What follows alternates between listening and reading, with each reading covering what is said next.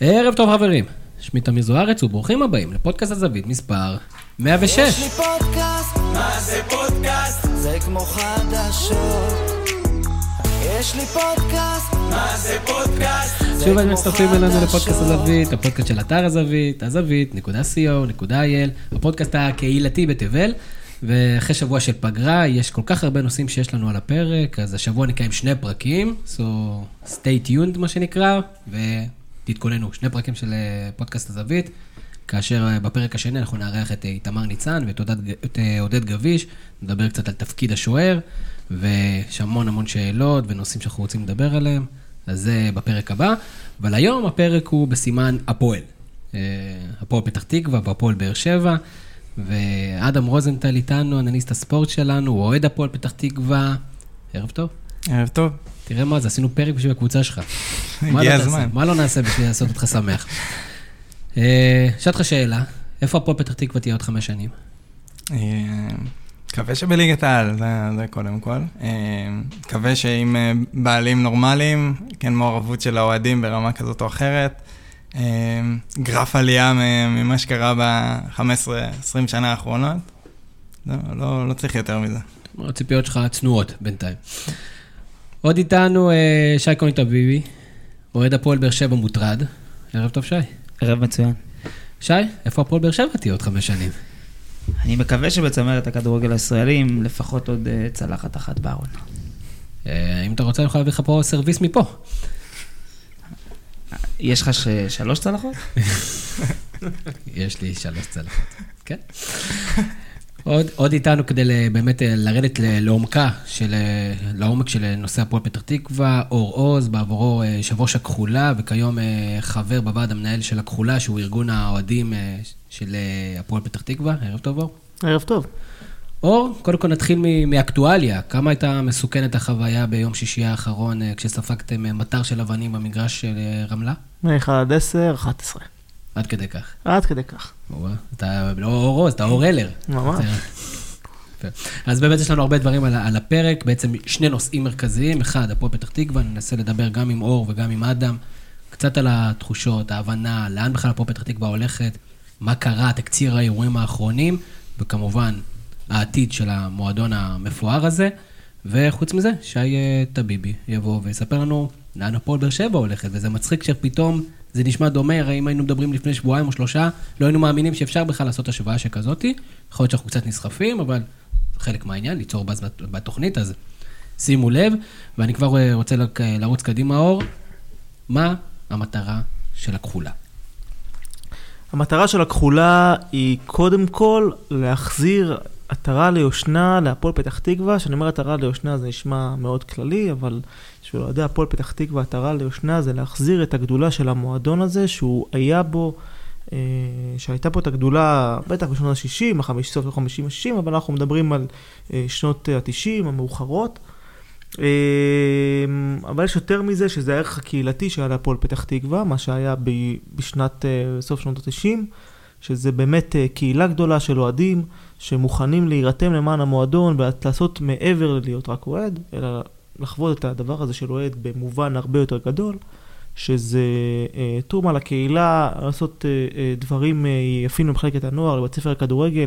כבר היום אפשר לראות את התרומה שלנו במועדון ואיך זה משפיע באווירה החיובית שיש אה, סביב המועדון בימים האלו. כמובן שקשה מאוד לה, להעביר את האווירה העכורה שהייתה בשנים האחרונות, אבל זה תהליך. אה, המטרה היא, כמו שאמרתי, פשוט מאוד להחזיר עטרה ליושנה, להחזיר את המועדון הזה אה, לפחות לליגת העל.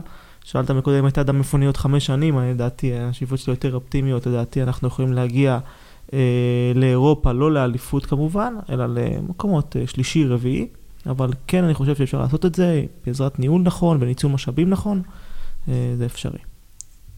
אדם, תעשה, תעשה לנו שנייה סדר, מה השתנה בתקופה האחרונה? היו החלטות, העברת בעלות, בית המשפט כן. לא קיבל, כן אז- קיבל, תן לנו, תעשה לנו סקירה כרונולוגית. אוקיי, אז אה, קודם כל הקבוצה יצאה לפירוק ב- לסוף עונה שעברה בעצם, ונגמר הפירוק ממש בשבועות האחרונים. הקבוצה יצאה למכרז, אה, בשיתוף עם המפרק, אה, הכחולה הגיעה להסכם שהמינימום הצעת יהיה מיליון, אה, ובסופו של דבר היחידה שהציעה על על הקבוצה, ההצעה על הקבוצה היא עמותת הכחולה בגובה הזה. אה, וכלומר, מבחינת בית המשפט, הבעלות של, של הפועל פתח תקווה אמורה לעבור לכחולה. השלב הנוסף ש, שצריך בשביל שהדבר הזה יקרה זה אישור של ההתאחדות. אחרי ששבוע שעבר נפגשה בנושא, דחו לעוד פגישה אתמול. אתמול הסתיימה הפגישה ברוח אה, שטוענים חיובית, אומרים שבשבועיים הקרובים תתקבל החלטה בנושא, כלומר, בשבועיים הקרובים אמורה להתקבל החלטה האם הבעלות עוברת רשמית אה, לעמותת אה, הכחולה או לא, ובסופו של דבר, כרגע... על הנייר לא אמורה להיות סיבה ש... שזה לא יקרה. מה, מה באמת הסיבות שיכולות להיות? למה כרגע יש דיליי? זה לא דיליי. למעשה הוועדה דרשה מאיתנו כמה דברים בוועדה הראשונה שהתכנסה בשבוע שעבר.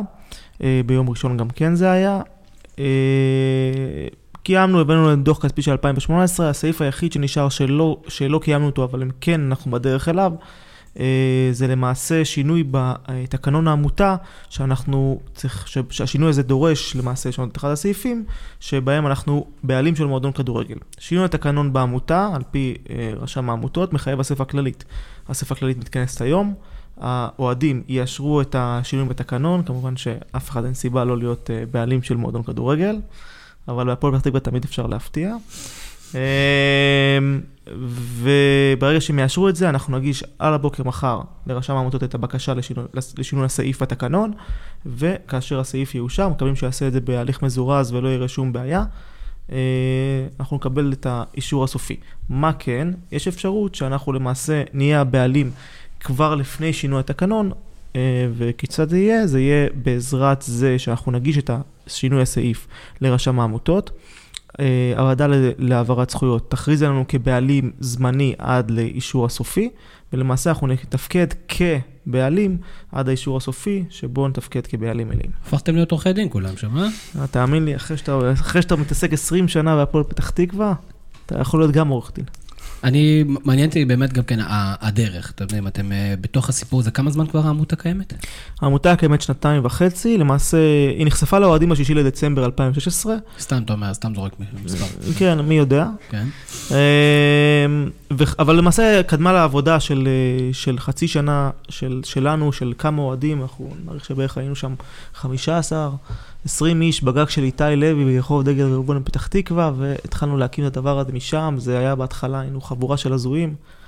אבל היום אנחנו קצת יותר... בוא נודה, אתם עדיין חבורה של הזויים. כן, ייקח זמן. פשוט עם קבוצה. כן, פשוט עם קבוצה, ייקח זמן נראה לי עד שיסתכלו עלינו נורמלי.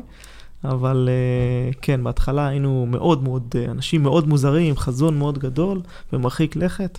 היו רגעי שפל? כשאמרתם, אוקיי, זה כזה כבר לא הולך להיות? או-אה, כמה. אה, תתן לי אחד כזה שאמרתם, טוב, מזה אנחנו כנראה כבר לא... המועדון בסוף לא יהיה אצלנו. או אנחנו לא נשלוט על העתיד של המועדון. טוב, היו הרבה, הרבה, הרבה מאוד ויכוחים בשנתיים וחצי האלו, ויכוחים, התכתשויות, דיונים, כמו שיש בכל מקום שאתה יודע, שיש בו, כל אחד מנסה למשוך את דעתו לצד כלשהו, אה, וכמובן שכאשר מעורבות בזה אמוציות, של, אה, של, של מועדון כדורגל די, כדרך הטבע, אז זה גם, אה, אתה יודע, זה גם מעצים יותר את התחושות.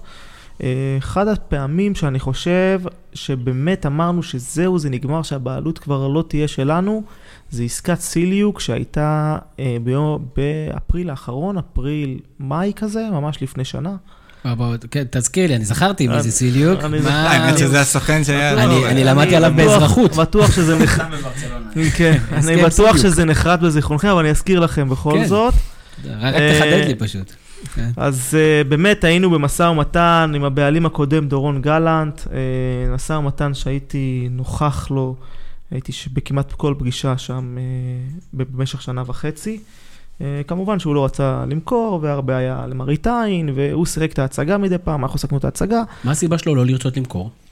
לא לרצות למכור? כן. אני לא יודע, אבל אנחנו, היה לנו קמפיין שהיה, שנקרא אז במחאה נגדו, גלנט מה אתה מסתיר.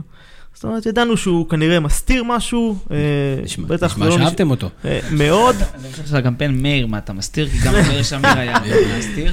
כן. No comment על, על מה שאמרת כרגע, אבל אה, למעשה אה, זה היה כזה המשך של הקמפיין, למעשה גלנט מה אתה מסתיר, אנחנו בטוחים שהוא מסתיר משהו, ההתנהלות שם הייתה לא תקינה, לא סתם כנראה הוא הגיע לפירוק, לא סתם כנראה שהמפרק מצא דברים, אה, הוא יגיש את הדוח שלו, אני מאמין, בזמן הקרוב.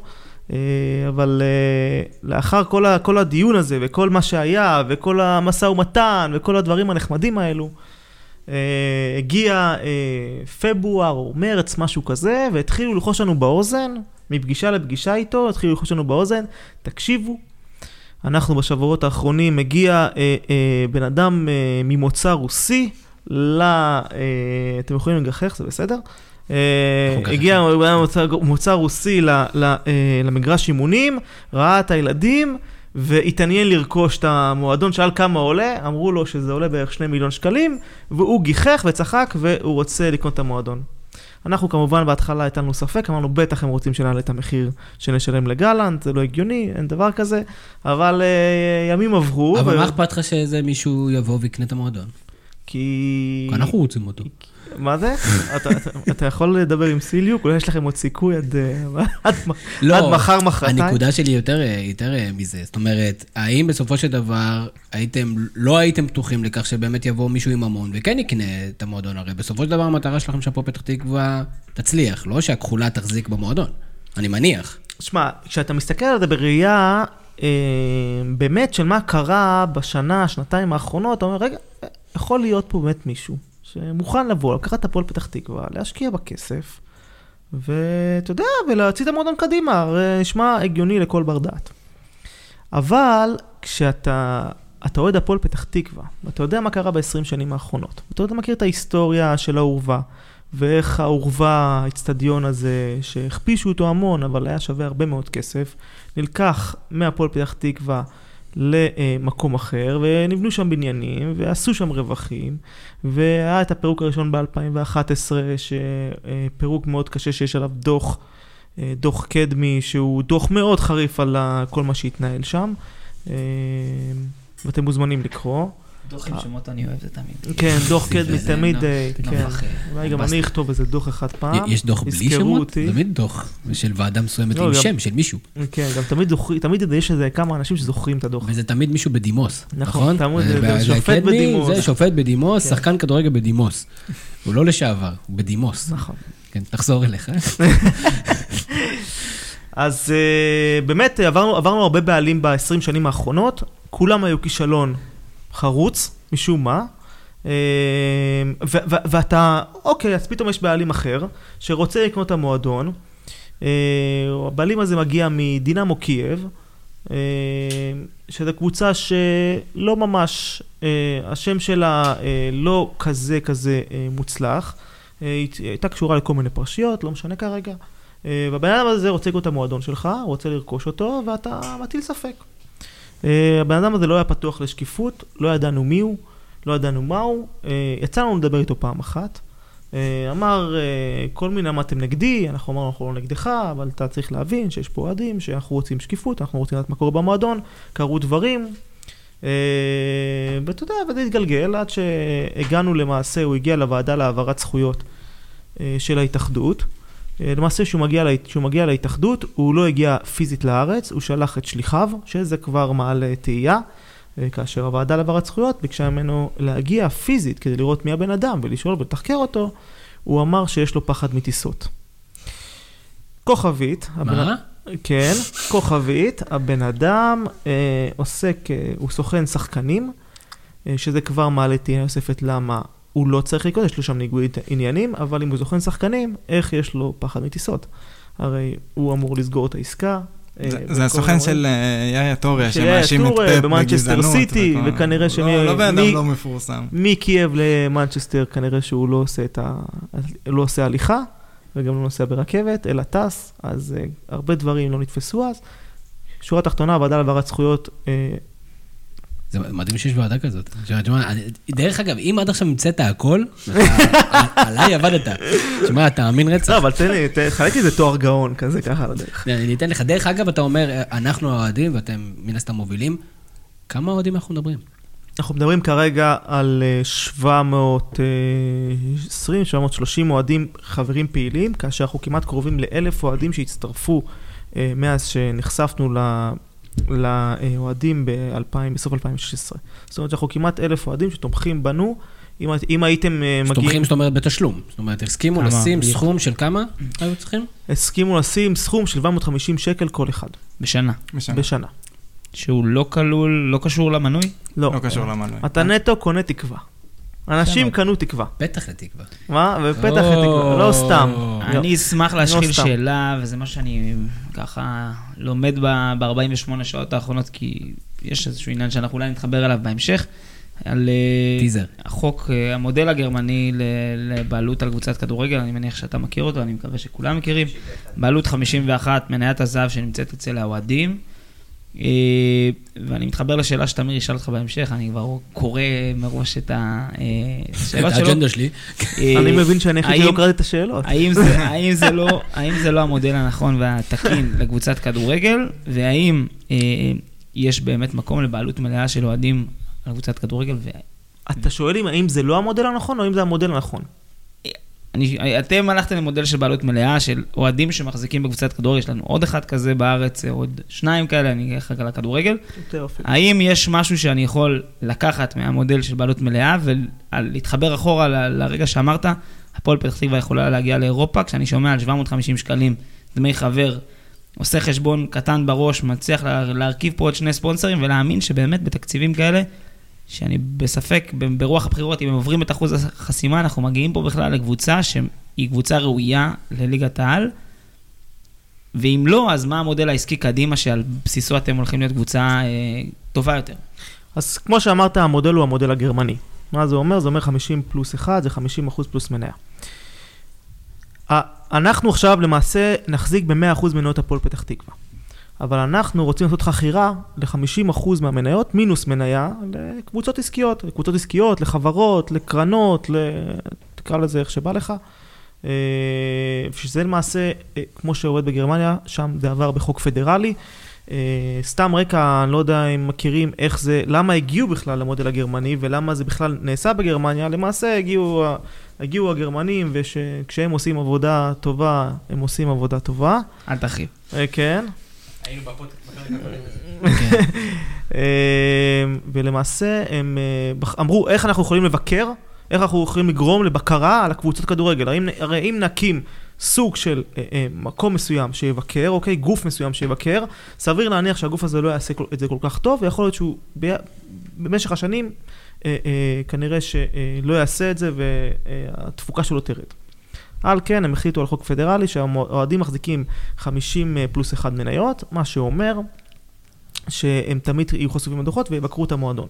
אותו דבר גם אנחנו, זה מה שאנחנו רוצים, ובגלל זה, אגב, אה, לא הסכמנו בשום פנים, אה, בכל הדרך הזאת של השנתיים וחצי, למניות במיעוט. הסכמנו רק שהדברים האלה יהיו, שהדוחות יהיו חשופים, שהאוהדים יוכלו לבקר מה קורה בתוך המועדון, ואנחנו מאמינים שעם המוניטין שאנחנו ניצור, גם בהיבט הקהילתי, וגם בהיבט זה שהכל שקוף, שזה למעשה מה ש...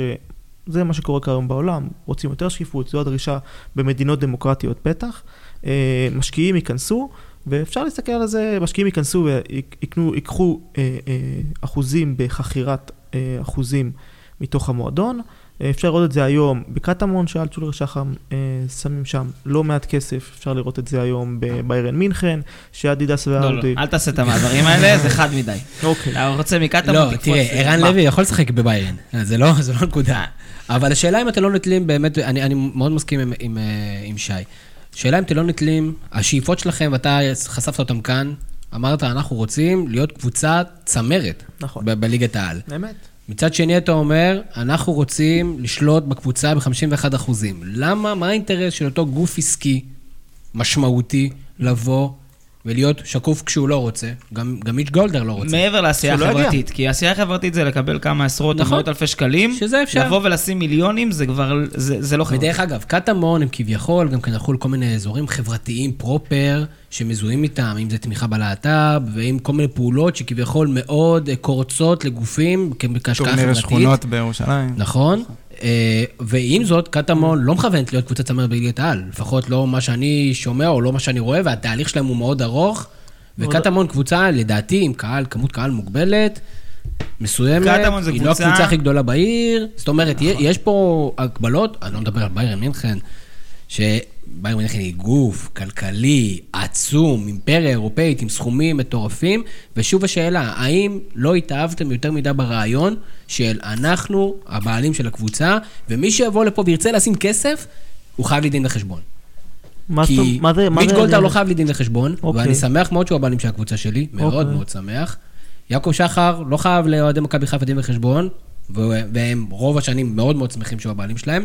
שאלה אם לא התאהבתם יותר מדי ברעיון, אם עכשיו יבוא מיץ' גולדהר, עושה רושם שאם הוא ייכנס אליכם, תגיד לו, בוא, בוא תפתח בבקשה את הנכסים שלך, בוא בבקשה תבוא אליי עד הבית, בואי תבוא איתי לאיזה ועדה שהמצאת את השם שלהם כרגע, ונשב עכשיו ובוא תיתן לי דין וחשבון. והוא אומר, תשמע, אני מביא את המיליונים, מה אכפת לך מה האינטרס שלי? אני אביא לך קבוצה טובה, נשים כסף. אוקיי, זו... מה? מי שרוצה. לא, אדם כן, לא אתה- דיבר הרבה זמן, אז אין לי בעיה שאדם מדבר.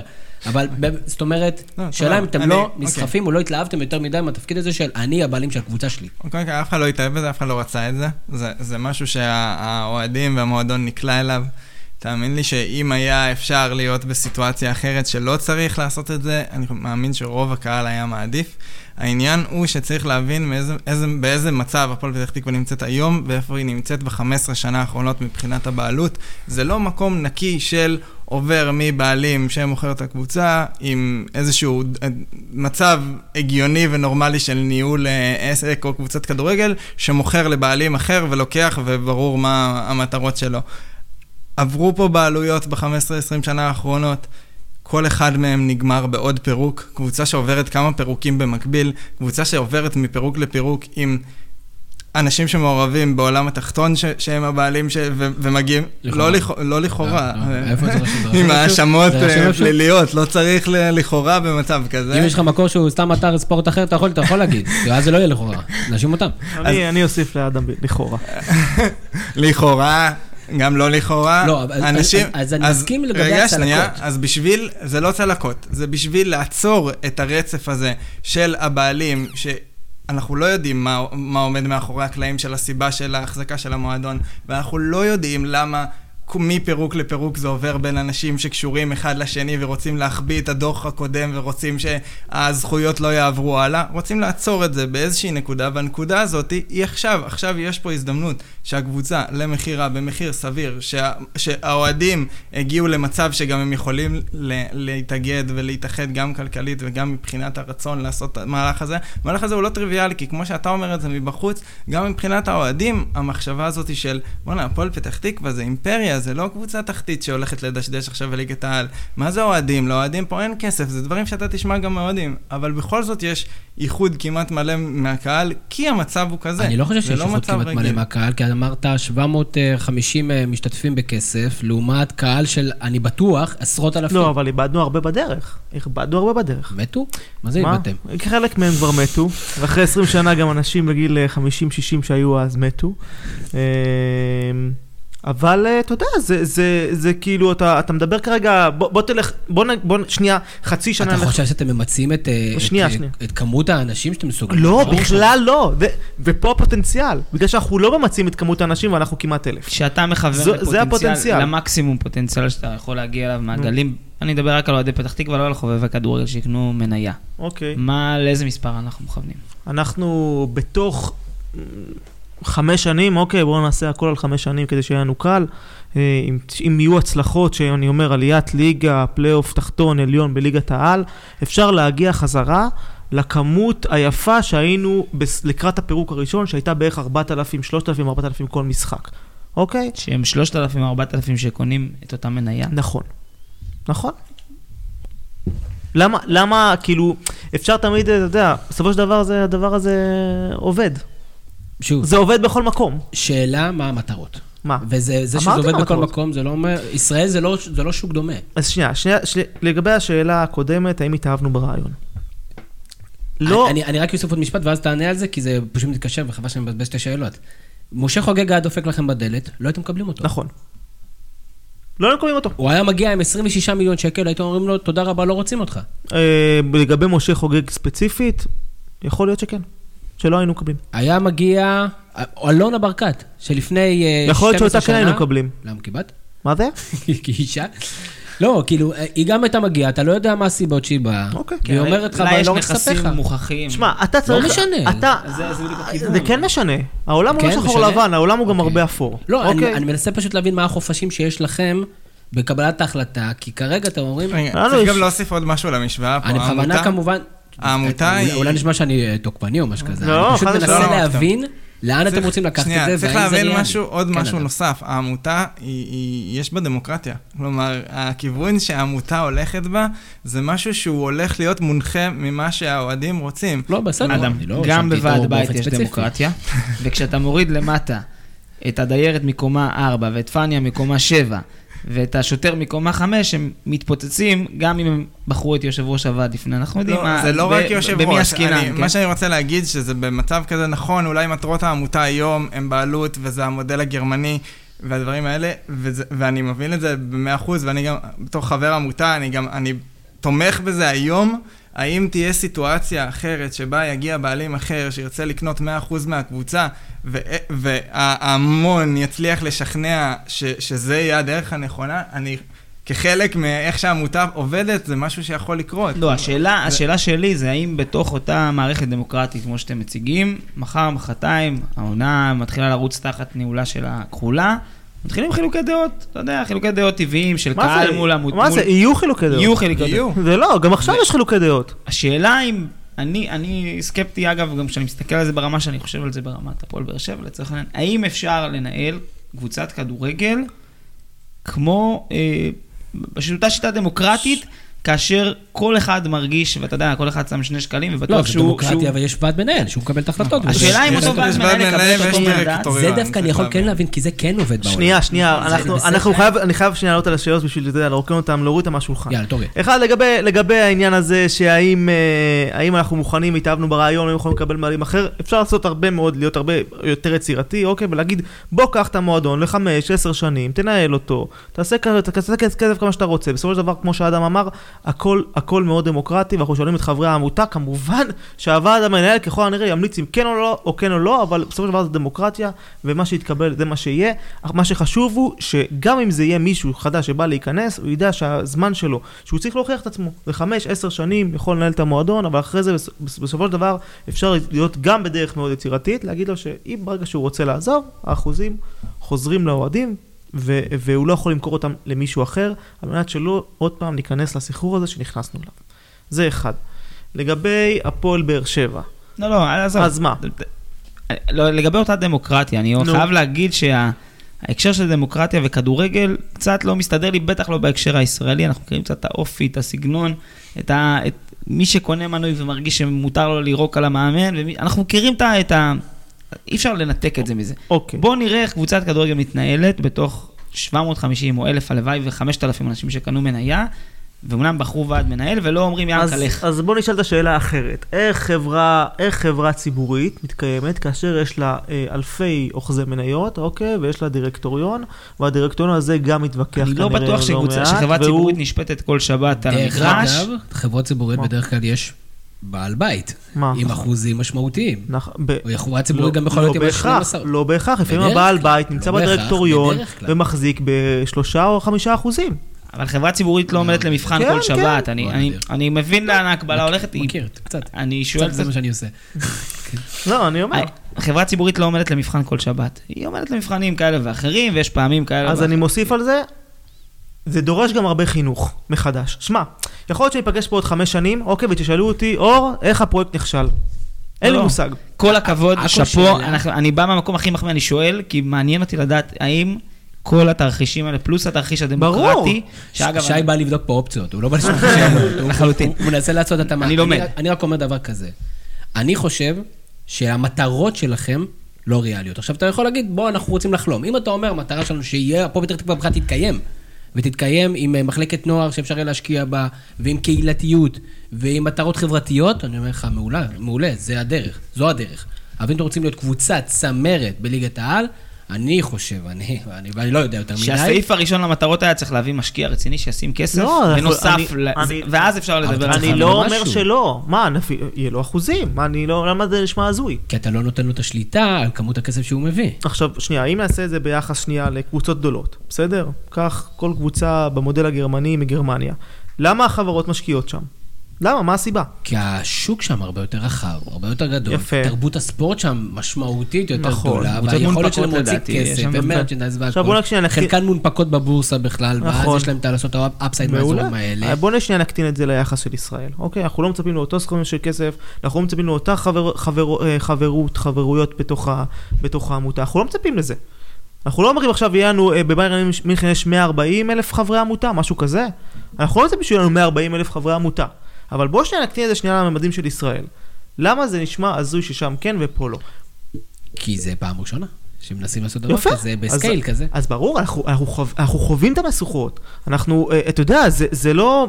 אז זה, זה נראה, כאילו, עכשיו זה נראה אחרי שנתיים וחצי שזה מאוד חלק ומאוד כיף ומאוד זה. שמע, עברנו פה, עברנו פה דרך. עברנו פה דרך. לא, גם- מבחינת חינוך. באנו לפרגן. לא. הנקודה היא ספציפית, רק- על הניתוח, רק הנקודה הספציפית הזאת היא של המטרות. רק אוקיי. רגע, אז צריך לקחת משהו בחשבון, אוקיי? גם היום ה- הבעלים של קבוצות בליגת העל, גם הקבוצות המצליחות, ש... קבוצות כמו הפועל חיפה עכשיו, וקבוצות שהן אמצע, אה, מרכז עליון טבלה בליגת העל, הבעלים לא שמים כל כך נכון, הרבה נכון, כסף נכון. ז, כל זו שנה. פיקציה שחייבים לנפץ. ההכנסות מקהל, אה, ווינר ו- ומענקים של המינהלת וההתאחדות הם מאוד משמעותיים. הרבה פעמים בעלים של קבוצות כדורגל, מה שזה מסתכם זה ערבויות יחסית גדולות. תקציבי מינימום גם בליגה הלאומית זה בכלל, אה, בקושי צריך לדבר על זה, וליגת העל הם לא ברמה כזאת ש, שצריך לצייר את הפער בין הכמויות כסף שדיברנו, פלוס ספונסרים שמחזיקים סדר גודל אותו דבר כפול 2-3, לבין מה שמשקיעים בעלים היום בליגת העל באיזה, פתח תקווה, בסופו של דבר זה עיר גדולה, כמות האוהדים שם היא יחסית יפה, גם, אם, אם נחשוב על זה, זה, זה משהו חדש, ברור שצריך לחנך פה גם בעלי עסק ודברים כאלה, אבל ברמה המקומית, עבור בית עסק בפתח תקווה, לתמוך בהפועל פתח תקווה, ש, שהיא בבעלות העמותה, זה משהו שיכול מאוד לחזק בתי עסק מקומיים, זה משהו שיכול לחבר את אנחנו העיר לקבוצה. לחלוטין בעד, לחלוטין בעד, וכן, העלית נקודה טובה, יש הרבה הכנסות אה, טבעיות שאפשר אולי לעבוד איתן. חצי שאלה אחרונה. מה, מה דעתו של ראש העיר הנכנס, רמי גרינברג, על הפרויקט? איפה הוא שם את הדברים? האיש היחידי הוא- שיודע מחוץ לפתח תקווה מראש העיר שלנו. כן. הוא תומך. תומך בכסף או תומך ברעיונית? אתה אומר, אנחנו כרגע אנחנו אה, שווים בני שווים כמו שאר המועדונים בפתח תקווה. משמע, אנחנו לא מקבל מקבלים... כלום.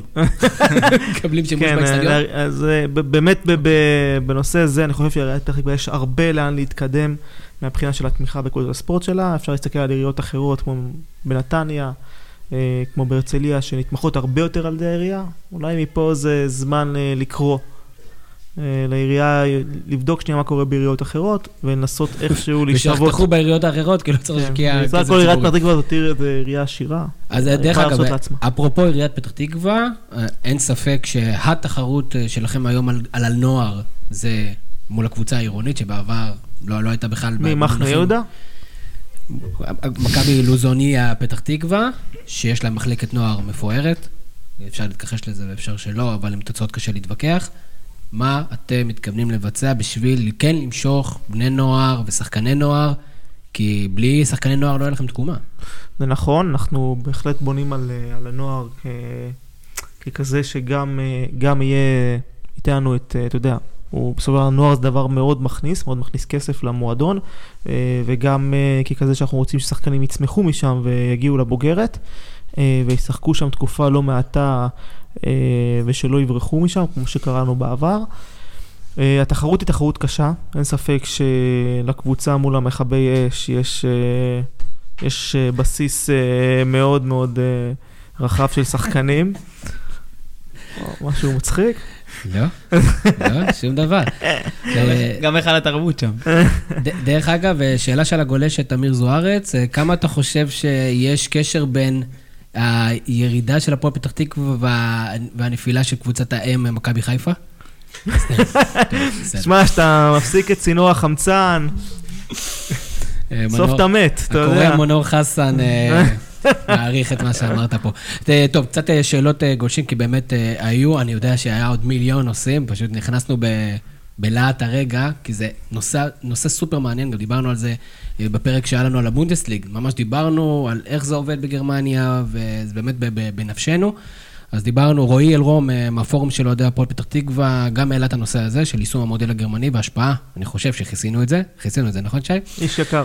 דיבר על... אה, מה, כאילו יקר, הוא שם הרבה כסף בעמותה? נראה אנחנו יקרים לו יותר. אנחנו יקרים לו אם זה בהיבט הזה. אה, דבר שני, הוא דיבר על שינוי תרבות הספורט והכדורגל באמצעות אה, קהילה שותפה. אתה יכול לתת לנו דוגמה לאיך אתם עושים את זה? כי זה אחת המטרות שלכם, דיברת על זה בהתחלה. שינוי מודל הכדורגל, במה עוד פעם? לא, איך, ש... איך דיברת על זה שאתם רוצים לשנות את התרבות ואת ה... בעזרות ה... באמצעות הקהילה. אוקיי. אתה יכול לתת לנו דוגמאות לפעולות מדבר שביצעתם? אם אנחנו מדבר... שנייה. תרבות של אוהדים. כן. תרבות של אוהדים, קודם כל, אה, קודם כל, תרבות של אוהדים, אנחנו צריכים, אה, יש לנו, יש לנו הרבה, עבו, הרבה עבודה שם, בכלל שהיציע יהיה, יהיה, יודע, יהיה פתוח לקבל יותר ילדים ונשים, צריך להוריד את אה, כמות הקללות וכמות הנאצה אה, וכל הדברים האלו. גם, אני בדיוק כתבתי על זה היום עם מישהו, אה, אבל אנחנו צריכים גם לחנך אותם, לבקר את המועדון, להסתכל לו בדוחות, להסתכל בדברים האלו, על מנת שהעמותה תמשיך קדימה, המועדון יצליח. חובה על האוהדים, חובה על האוהדים תמיד לבקר את המועדון ולהיכנס לפרטי פרטים ולראות וליצור תרבות ארגונית של שקיפות אה, ו- וערכים. אתם ו- קהל או ועדת ביקורת? מה? לא, לא, לא, אנחנו ועדת ביקורת. זה משהו מיוחד באוהדים.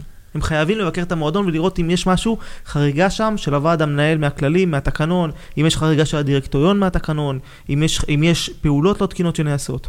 אנחנו מאוד חרדים לזה.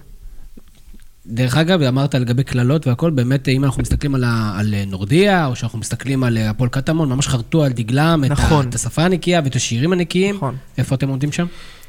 אה, יש, יש עדיין אה, קללות ונאצות, אה, אנחנו צריכים לעבוד על זה. אה, זה איך? תהליך. איך עושים את זה? אני, אני מאמין בהרבה מאוד הידברות, אני לא מאמין, ב, אני לא מאמין בענישה. אני מאמין הרבה מאוד בהידברות, הרבה מאוד אה, לגרום, להבין, לגרום למי שצועק אה, להבין מה, מה, מה ההשלכות של זה ומה זה מרחיק, ומה למעשה, מה ה-value ב- בלא לקלל ומה ה-value בזה שילדים ונשים יהיו באיצטדיון. עכשיו, מבחינת התרבות הארגונית של ה... התרבות הארגונית העסקית, שזה גם תרבות ארגונית בפני עצמה, אז אפשר לראות בשנים האחרונות שמתפתח בישראל המגזר הרביעי. ומהו המגזר הרביעי? זה, מגזר למעשה של, של uh, סוג של עמותות שהן uh, מנוהלות בשיתוף פעולה עם חברות עסקיות. זה סוג של החלאה שבין המגזר השלישי, שהוא עמותות וחברות ללא מטרות רווח, למגזר שני שהוא המגזר העסקי. אז המגזר הרביעי הזה שמתפתח בישראל, אנחנו חושבים שהוא כן, כמובן שהוא הפוטנציאל הכי גדול שלנו להביא את המשקיעים החיצוניים. אבל uh, זו המטרה. המטרה היא גם להרחיב את המגדר, את המגדר, את המגזר הזה, להביא, לקרוא להם, uh, לראות איך אנחנו מצליחים להביא חברות עסקיות לתמוך בעמותה שהיא עמותה ציבורית ללא מטרות רווח. זה מאמץ לא פשוט, וכמובן, עוד פעם, דורש חינוך ו- וללמוד את הדברים האלה, איך זה נעשה בחו"ל, כי שם המגזר הזה הרבה יותר גדול, ואני מאמין שעם חברות הסטארט-אפ שיש פה, ועם החברות שמוכנות להשקיע בחברה, וכמובן ליהנות מהמוניטין, של אה, להיות מקושרת לקהילה ול, אה, ולחברה ללא מטרות רווח שיש לה מוניטין טוב, אז מאמין שהמגזר הזה יתפתח אה, יותר ויותר. אליעד בן אריה מדבר על אירועי יום שישי, ובמיוחד חורה לו על כך שהייתה האשמה שהקהל קרא קריאות גזעניות, ובגלל זה בעצם כל האירוע הזה התלקח. אז תן לנו איזה שתי דקות על האירוע המצער הזה ביום שישי האחרון. אני אשמח לדעת איזה קריאות גזעניות היו, אנחנו לא שמענו דבר כזה. כן, היה, כן הייתה התגרות מצד אה, אותם אה, נערים שהיו בתוך האצטדיון אה, כלפי הקהל. אוהדי כן היה... בית"ר- אוהדי בית"ר רמלה, או... אוהדי בית"ר רמלה, חלק... באצטדיון, כן, האצטדיון נוכ- רמלה. נוכחים, קודם כל צריך להגיד שהם לא נכנסו ב... בדרך דרך השערים, אלא פשוט מאוד טיפסו על איזה סולם מראי שהיה שם בחוץ, ונכנסו לאצטדיון, אחד מהם נכנס עם גז מדמיע, שאחרי זה הוא ריסס על, על האוהדים, והייתה התגרות לאחר השער. היה בדקה 78, ואחרי ההתגרות הזאת למעשה התפתחה תגרה בתוך היציע, ועד שבאו והוציאו אותם, אחד מהם לקח אבן וזרק ופגע באחד האוהדים שלנו, ומשם התפתחה התגרה שרואים במצלמות האבטחה, שבה אוהדים שלנו למעשה אה, מרביצים או, או, או לא- לאוהדים האחרים. צריך לראות שברגע שנזרקת אבן זה כבר הגנה עצמית, כמובן שהנער הזה אפשר לראות אותו בסרטון שמפורסם בעמותות הכחולה, שהוא חזר לקחת עוד אבן. אה, זאת אומרת שהוא לא בא להפסיק, זה לא שהוא זרק אבן, באנו לתת לו, אתה יודע, באנו להרחיק אותו ולהגנון על עצמנו, ואז, ואז הוא הפסיק, ואז למעשה זה מכות, אלא זה הגנה עצמית, כי הוא בקרת עוד אבן, ועצם זה שהתקרבו אליו זה נמנע. אתה באמת נשמע כמו עורך דין. מה זה? אתה באמת נשמע כמו עורך דין. אני אומר לך, נו, 20 שנה בהפועל פתח תקווה. יפה. אז אה, אתה אומר, לא, היה, לא היו קריאות גזעניות. לא היו קריאות גזעניות, היו שם הרבה מצלמות. אם היה קריאות גזעניות, אז כנראה שזה אמור להיות מתועד במצלמות. ואני אשמח לקבל את הוידאו ש... שבו היו קריאות גזעניות, כי... זאת אומרת, זה האשמות. אה, דור חכמון שואל אה, ליושב ראש הכחולה, אתה לא יושב ראש הכחולה. כן, בוא נהיה שנייה וחצי. אז דור, אנחנו מתנצלים, אבל אור יענה לך. מה בעיניך היתרונות והחסרונות של ניהול אוהדים? חושב שדיברנו על זה. האם אתה ממליץ לעוד קבוצות ללכת בדרך הזו, ולמה? במידה וכן, אה, גם באיזה קבוצות בעיניך העניין יכול לעבוד? אז אני אהיה... דור לדעתי אוהד הפועל אשקלון. אז אני אהיה שוב פעם פתטי. אני ידעתי במרסיי, זה יכול לעבוד נהדר, עיר נמל. תסתכלו, סתם. לגבי, אה, אם אני חושב, אני חושב, דעתי, אה, אולי בגלל שהתאהבתי ברעיון, סתם, אה, שקבוצות אוהדים למעשה יכול להיות העתיד של קבוצות, של קבוצות בארץ. אפשר לראות שיותר ויותר אוהדים מתעניינים בזה, בטח אחרי המהלך שעשינו בהפועל פתח תקווה, אה, זה גם פתאום הופך להיות אה, משהו שהוא גם מעשי. אה, יש הרבה אנשים שפקפקו בנו בתחילת הדרך, יש הרבה אנשים שגם פקפקים אלינו עכשיו, וזה בסדר גמור, לא כולם חייבים להיות בדעה שלנו, אבל אם המועדון לא צומח, אם האוהדים מרגישים שיש שם אנשים שלא אמורים להיות שם, ששמים את האינטרס האישי שלהם או אינטרסים אחרים שהם לא לטובת המועדון, במועדון, והם מרגישים שהם לא מובילים את המועדון לאיזשהו מקום, איפה שהוא צריך להיות, לא תורמים לקהילה, לא למעשה, הם לא מביאים שום ערך למועדון שלהם, הם צריכים להקים קבוצת אוהדים, עמותת אוהדים, וככה לרכוש את המועדון. יש לך דוגמה טובה? של מה? דוגמה, קבוצה מליגה לאומית, מליגת העל, שלדעתך צריכה ללכת לכיוון הזה? אני חושב, אני, אני באמת אומר, אני חושב שבאופן גורף, כולם צריכות, בטח ראשון לציון, אה, בוודאי, אה, חסר, לא חסר, תאמין. זרוק שמות. שנעשה ראשון לציון, הפועל עפולה, אה, כן, הפועל חדרה. אה, אשדוד. הפועל חיפה, כשכבר יש להם את אה, רובי שפירא, אבל הצלחה אחת שנה שעברה לדעתי קצת סינוורה את עיניהם, והם צריכים שנייה לחזור לקרקע, כי אני לא רואה את הפועל חיפה מצליחה. במשך, אתה יודע, במשך הזמן, וצריך לראות בפיק אחד, לא צריך לסנוור אף אחד. Uh, הרבה מאוד, זה, זה, זה, זה כל כך הרבה, אנחנו כל כך הרבה, אתם יודעים, uh, כדורגל ישראלי, אני חושב שלפחות פעם בחודש יש כתבה, זוכרים שחקנים שמשפיע על בעלים, שמשפיע על מנכ"ל, שסוגר איזה עסקה, וצריך להבין שכל עוד שנכנסנו יותר ויותר לתחום הזה, התחום הזה לא תמים בכלל. יש שם אנשים שלפעמים פוגעים ופוגעים בכלל בספורט הישראלי, לא רק בכדורגל ולא רק בהפועל פתח תקווה, ועל מנת לנקות את האנשים הלא טובים שנמצאים שם, חייבים ללכת למודל שבו מאפשר, שהוא מאפשר שקיפות. נהדר. שאלה אחרונה, מקס, היו עוד שאלות, אבל כרגיל, אנחנו מדברים על הרבה דברים. מקס ריפר שואל, איך מביאים את הקהל הגדול של הפועל פתח תקווה? מה הפעולות שאתם מבצעים מבחינת שיווק, מדיה? איך מגיעים לעוד קהל? איך מגיעים לאנשים האלה? אמ, זו שאלה שאני... אפילו שיגיעו ויקנו מנוי, לא ישימו אפילו כסף לעמותה. כן, כן, ודאי. זו שאלה שאני מתעסק בה. אני בא מעולם שיווק, ושיווק והסברה וכל אלו. אבל שאלה שמתעסק בה בחודש האחרון יותר ויותר, איך להחזיר את הקהל, אה, ולאו דווקא הקהל הצעיר עד גיל 40, 50, נמצא עוד ברשתות. ואנחנו מגיעים אליו. אבל יש אוהדים מבוגרים שאנחנו לא מגיעים, שהם למעשה אנשים שהלכו לכל משחק לפני 20 שנה ואותם צריך להחזיר, כמו גם שאני לא מאמין שאנחנו מכסים את כל קהל האוהדים ברשתות החברתיות. אה, אנחנו כן מגיעים למספרים לפעמים של אה, אלפי ועשרות אלפי צפיות, ואנחנו כן יודעים שהמודעות עלתה. אבל אנחנו עדיין לא, אה, לא מצליחים להחזיר את כולם, וזה, צריך להבין רק תחילת הדרך. צריך להתמיד בדרך, אנחנו מאמינים להתמיד בדרך ולבנות תוכניות ארוכות טווח. אני מאמין שאם אה, השם הטוב שיגיע למועדון, גם האוהדים יחזרו. היה אפשר לראות את זה במשחק האחרון, אה, שהיה ב... בראש הזהב, הגיעו אלפיים... כן. מה זה? כן, נגד נצרת עילית. נגד נצרת עילית, כן. ניצחנו 2-0, את הקבוצה שמשחקת מקום ראשון בליגה. אה, היה משחק לא פשוט, אבל כמות האוהדים שהבאנו היא הגיעה לדעתי בין 2,000 ל-2,500 איש, משהו כזה. המון המון המון המון נשים וילדים, המון נשים וילדים. אני, אני שזה- התחלתי ללכת עם הבת שלי שהיא בת שלוש וחצי למשחקים של הפועל בתקופה. כן, וזה ממש, זה- אנחנו עושים הפנינג לפני זה, עושים בירה למי שיכול להגיע לבירה, זה נקרא בירה בקטנה, יוזמה של אה, אוהד איתי לוי, שהוא אחד מהמייסדים גם, זמר טוב גם.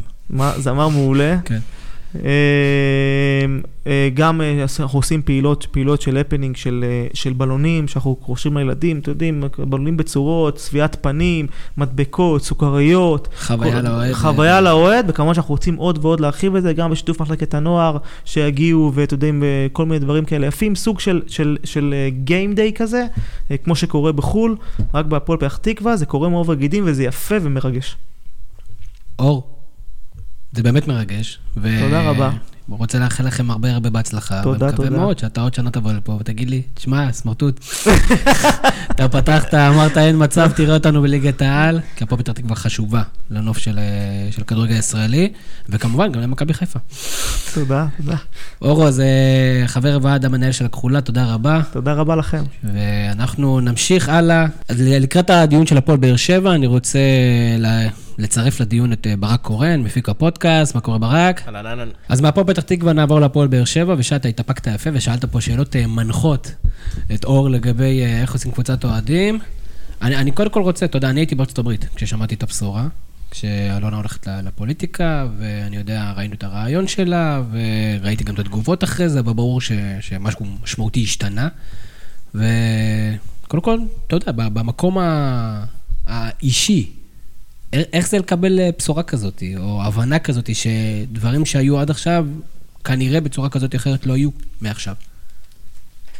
נתחיל בזה שאני אישית במהלך יום עבודה אה, מתעדכן קצת אה, באיחור בפרטים, והאינסטינקט הראשוני זה להכחיש, לא להכחיש את העובדה שהיא הולכת לפוליטיקה, להכחיש את, ה, את הקשר בין ההליכה שלה לפוליטיקה אה, להשפעה על, אה, על המועדון.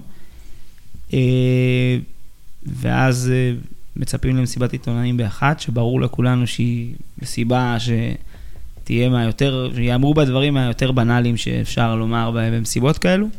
לא יודע אף פעם למה קוראים לזה מסיבה, זה לא, רוב הזמן זה לא שמח. לא, לא, אה, ששאר האוהדים, ששאר הקבוצה. אה, יכול להיות, אה, ואז באמת יש מסיבה, ואלונה אומרת דברים שהם סוג של אה, צפירת הרגעה אה, לקהל הרחב, משפטים וציטוטים כמו אה, אני פה והפועל באר שבע תמשיך להיות קבוצת צמרת ואני אמשיך להעמיד את התקציבים על מנת שהיא תהיה קבוצה ראויה, ואתה לוקח ואוסף את אוסף המשפטים האלו ואתה רואה את המסיבת עיתונאים פעם אחר פעם, ואתה מחפש בעצם אז מה השתנה ומה, לאן העתיד לבוא בעצם מזמן אותנו, ואז התקשורת האלטרנטיבית אה, אה, זזה הצידה והתקשורת הקונבנציונלית פועמת ב...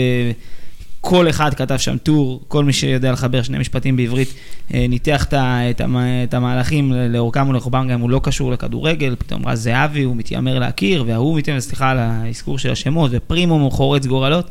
לא, ת- תן שמות. ואתה אוסף, אתה אוסף את כל הנתונים האלה שזרקו במשך אה, אה, יומיים, ואתה מנסה לחבר איזשהו משהו, ואתה מנסה להגיד, אולי הוא מכיר, הוא מקורב, כדי בעצם להגיע לאיזושהי מסקנה ולהבין, הפועל באר שבע לאן.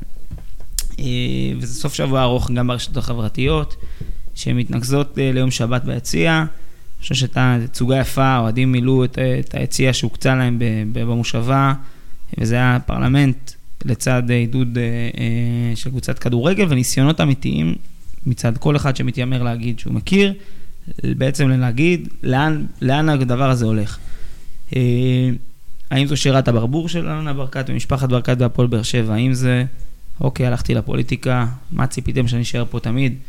יש מישהו שינהל במקומי, העסק הזה דופק. ואני אגיד משהו, ואני אומר אותו רגע אחרי שיצא מפה חברנו, אוהד הפועל פתח תקווה. אוהדי הפועל באר שבע ב- בעשור האחרון ובשלוש השנים האחרונות בפרט, הם אוהדים מפונקים שאוהבים אה, ונהנים וגאים להיות בחזית של הכדורגל הישראלי. אולי לא תמיד אלופים, זה בסדר, אבל להתרגל לעובדה שלא נהיה מהראשונים לקפוץ על כל שחקן, או אם זה אלו המשמעויות, אז זו משמעות לא פשוטה. אה, אבל אני, אני נוטה להיות אופטימי מטבעי וגם נוטה לקחת ולנתח עובדות שאין לאן לקחת אותן. הפועל באר שבע, מודל 2019, ויסלחו לי מי שירימו עכשיו גבה ויחייכו, זה לא בית"ר ירושלים, זה לא הפועל תל אביב, זה מועדון, יש לו תשתית מעולה היום. אולי נוציא שחקני בית, אה, שזה קצת אה, נקודת תורפה, אבל אה, גם ברמת מתקנים, גם ברמת מתקנים שהם נכס של המועדון, כמו הבית האדום, גם ברמת איצטדיון פנטסטי, מנויים סולד אאוט, רמת מרצ'נדייז שנייה למכבי תל אביב, יחד עם מכבי חיפה פחות או יותר, או פחות, אבל זה ביחס לגודל הקהל. הכנסות טהורות, דיברנו קודם, הכנסות טבעיות ברמה גבוהה מאוד, סדר גודל של 45 מיליון שקלים אה, בשנה. זאת אומרת, זה כספים שמתגלגלים למועדון, לא על ידי בעלים.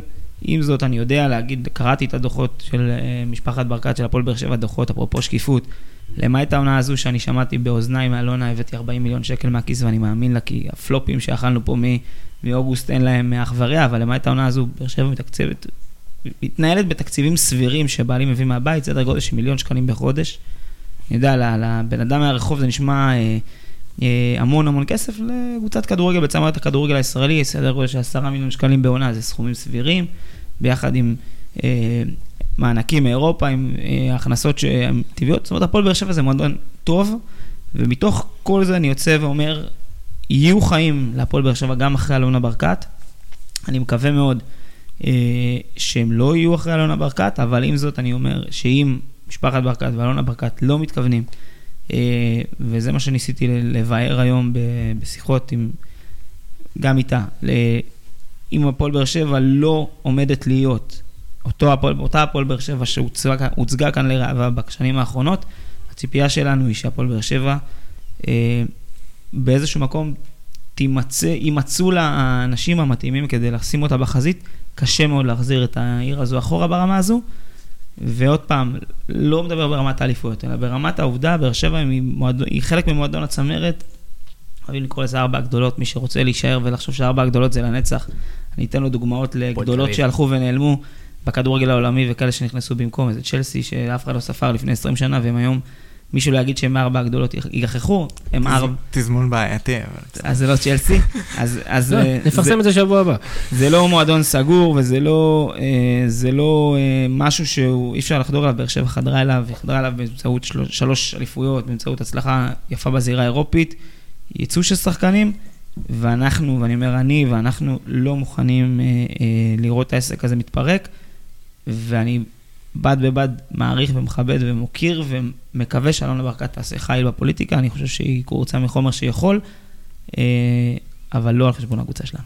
מעניין אותי ברמה הזאת, שוב, אני, אני קודם כל שומעים שאתה מדבר בצורה אה, כנה וכואבת בצורה מסוימת, או מפוקחת בצורה אחרת, ומעניין אותי לדעת, בסופו של דבר, אנחנו מאמינים בתהליכים.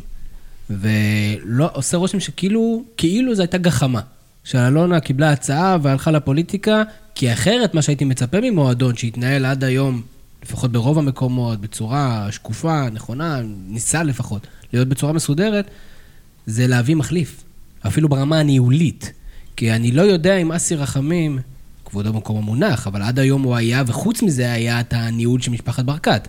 האם יש, מהשיחות שאתה מבין, מהערוץ שיש לך עם המועדון, אתה מבין שהולך להגיע מישהו שינהל את המועדון, או שזה פשוט יהיה אותו דבר, עם קצת פחות כסף, יהיה תקופת מעבר מסוימת כדי שגם כן לא תצא רע כלפי הבוחרים העתידיים, ובסופו של דבר זה יתמסמס. אני חושב, או אני יודע היום להגיד, שאלונה ברקת מסיימת את העונה הזו בהפועל באר שבע כמנהלת ובעלת בית, מנהלת בפועל. הבחירות הן... אה, אה, באפריל, הליגה מסתיימת במאי, עד שתורכב כאן אה, ממשלה, עד שהכנסת תתכנס, יש עוד, אה, יהיה לה, ייקח עוד משהו כמו חודש. זאת אומרת שהפועל באר שבע לעונת המשחקים הזו כושלת ככל שתהיה, והיא כושלת, תמשיך בניהול הקיים. אני לא שומע היום שמישהו אחר מלבד אסי רחמים אה, עתיד לנהל את המועדון. אסי רחמים יחד עם אלי ברקת. אתה מסכים איתי שזה משהו שהוא כנראה נדרש? אני, אני מסכים ש, ש, יש נטייה ויש בלבול מסוים בין להפוך מנכ"ל, חזק ככל שיהיה, ל- ל- שלא היה האיש החזק במועדון, לא היה האחרון שבעצם אה, אה, נותן את, ה- אה, נותן את הטון, ולהלביש עליו למחרת תפקיד נוסף, שזה הסמכות העליונה והאחרונה והבלעדית, יש לפעמים פערים מאוד גדולים. ואני אוהב את אסי, מעריך אותו מאוד, אני גם חושב שהוא עשה כברת דרך אדירה בשנים האחרונות, והוא מנהל מהשורות הראשונות בכדורגל הישראלי, אבל עם זאת, לבד זה יכול להיות קצת גדול עליו. אבל פה נכנסת השאלה באמת, מה זה לבד, ומה תהיה מידת המעורבות של משפחת ברקת בכדורגל, אה, גם אם אלונה ברקת תהיה לצורך העניין, תחזיק איזשהו תיק בוועדה, או שרה בתחזית מאוד אופטימית, אה, כי יש מאחורה, אלי ברקת הוא דמות מעורבת בהפועל באר שבע. אני יודע שיש נטייה להגיד שהקבוצה היא של אלונה, ואלונה היא מנהלת הקבוצה לאורכה היא- היא ולרוחבה. הייתה בפרונט. זה נכון, הייתה בפרונט, אלי ברקת היה שם בהחלטות קשות, הוא בעל המאה אה, יחד עם אשתו כמובן, אני לא, חלילה אתן פה איזו אמרה אה, שוביניסטית כזו או אחרת, אבל אין לי, כמעט הבאת לנו את הכותרת של בא, הפודקאסט. אבל בלי צל של ספק אלי ברקת היה, הוא מעורב, והוא כנראה יהיה מעורב גם הפעם. האם אלי ברקת על כל עסקיו ועיסוקיו מסוגל ורוצה לנהל את הפועל באר שבע? אני כנראה חושב שלא. האם אסי רחמים לבדו יספיק? גם לא. מה יקרה ביום שאחרי? עוד חזון למועד, אני אומר, אה, אמרתי היום, אה, אה, ניסיתי לרמוז לה, שיכול, ירגיע מאוד את, אה, את חוג האוהדים שלנו, אם הפועל באר שבע, מחר בבוקר, תעשה איזשהו מהלך אה, שמסמן לעתיד, אם זה, אני זורק פה איזושהי דוגמה הכי שעלתה לי בראש, זה לרכוש את עלי מוחמד, שיש לו סעיף שחרור ליולי, בעצם להגיד לקהל אוהדים, הנה שמתי היום שני מיליון יורו, זה סעיף השחרור של מוחמד, אה, אה, פלוס או מינוס. שימו לב, אני, אני לא זזה לשום מקום. היא אמרה, הבאתי את הפוקו, הבאתי, אה, שיש גם כיוון עתידי. אני רוצה להאמין, ואני מאמין לה באמונה שלמה, והיא אומרת, לא, לא הלכנו להביא שחקנים היום מתוך החלטה מודעת של הצוות המקצועי, שאנחנו צריכים קודם כל לנקות את השורות קצת, לרענן את השורות, להזיז הצידה שומנים גם מה, מהפיירול שגומרים לנו את התקציב. אה, לא הבאנו שחקנים לא מתוך איזושהי מגמה של חיסכון, אלא מתוך מגמה של לעצור רגע, לחשוב. דיברתי, רשמתי ב- בלופ של קבוצות הוואטסאפ שלנו כמה פעמים, לא לעשות את טעות מכבי חיפה, לא ללכת ולהביא בינואר וככה לעשות איזה שלושה חודשים משגרי חושים ולרוץ איתם לעונה הבאה. לנוח, אני מאמין לה באמת שזה מהלך מושכל ומודע שלא קשור להליכה לפוליטיקה.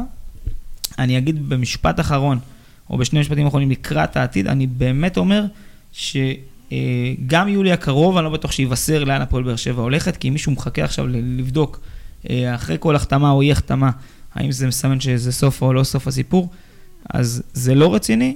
בטווח הארוך כמה שנים קדימה, אני חושב אגב, לא בטוח בכלל שהיא יודעת מה יהיה הסוף, אתה יודע, אין לי ספק שהיא לא באפריל יודעת. יכול להיות בכלל שהיא מחוץ לא. לכנסת והכל חוזר נכון, אני, חושב שאני אני, אני לא הצלחתי לדלות ממנה את זה, אני חושב שהיא חזרה ואמרה, זה מפעל חיים, מפעל חיים אני לא אזנח בשום צורה, זה לא באתי לפועל באר שבע בשביל ללכת, גם לא בשביל הכנסת, אני פה ואני מאמין לה באמונה שלמה, זה לא משהו שהוא, זה לא אפיזודה והיא לא תקום ותלך, אבל יכול להיות שכשמישהו כבר מסמן את המטרה הבאה, באיזשהו מקום, לבוא ולהשקיע את הכספים האלה, גם אם הוא איש מאוד עשיר, ואני מניח שכסף, אני לא רוצה לעשות פה חישובים, זה הריביות החודשיות מנהלות פה את העניינים, זה לא בא מה, מהאוכל של הילדים, אני לא מזלזל. גם זה, זה משהו שכשאתה לא מעורב הלכה למעשה, אתה לא בטוח שאתה רוצה לעשות. אני, אני חושב שדי ברור שלא מדובר פה באיזה סיבוב שעשתה אלונה אז, ברקת. אז יפה, זו, זו שאלה שלי, בתור, אם פחות או יותר אתה מכיר או לא רוצה להגיד, אתה, אתה מכיר את הנפשות הפועלות, האם אתה, האם יש אוהדים שחושדים באקט הזה כאקט קצת ציני, שכאילו מנצלים את האוהדים ובאמת מאמינה, אם כן זה אמונה קצת טיפשית, ש...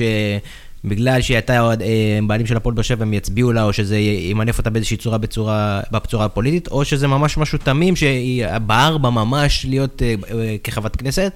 כי יכול להיות שאם כל, בסוף כל המהלך הזה יתברר כמהלך ציני שנבנה לאורך זמן בשביל להגיע לכנסת ול- ולחשוב שכמה אוהדים יצביעו לה, סטייל גיא דמק, זה מאוד מצחיק. אני, אני בטוח שהציעו לה בגלל שחשבו שהיא כוח אלקטורלי מסוים. אז השאלה אם היא היא תמימה שחושבת שזה יעזור לה, או שהיא יודעת להפריד את זה כי... אני חושב, אני חושב שהיא רצתה מאוד לעשות קריירה פוליטית, והיא חושבת ומאמינה, ואני מא- אני מאמין כמוה שהיא ראויה, יושבים במושב על עצים הזה כמה אנשים שאני, אתה יודע, אם, אם הם היו בפוליטיקה, אה, גם הכלב שלי יכול, סלחו לי, כן, לא, לא נזכיר שמות, אבל אה, היא בהחלט אישה ראויה והיא יכולה להיות בפוליטיקה ויכולה לעשות דברים משמעותיים, היא עשתה דברים משמעותיים, גם דיברנו פה קודם קהילה, אז גם ברמה הקהילתית, גם ברמה...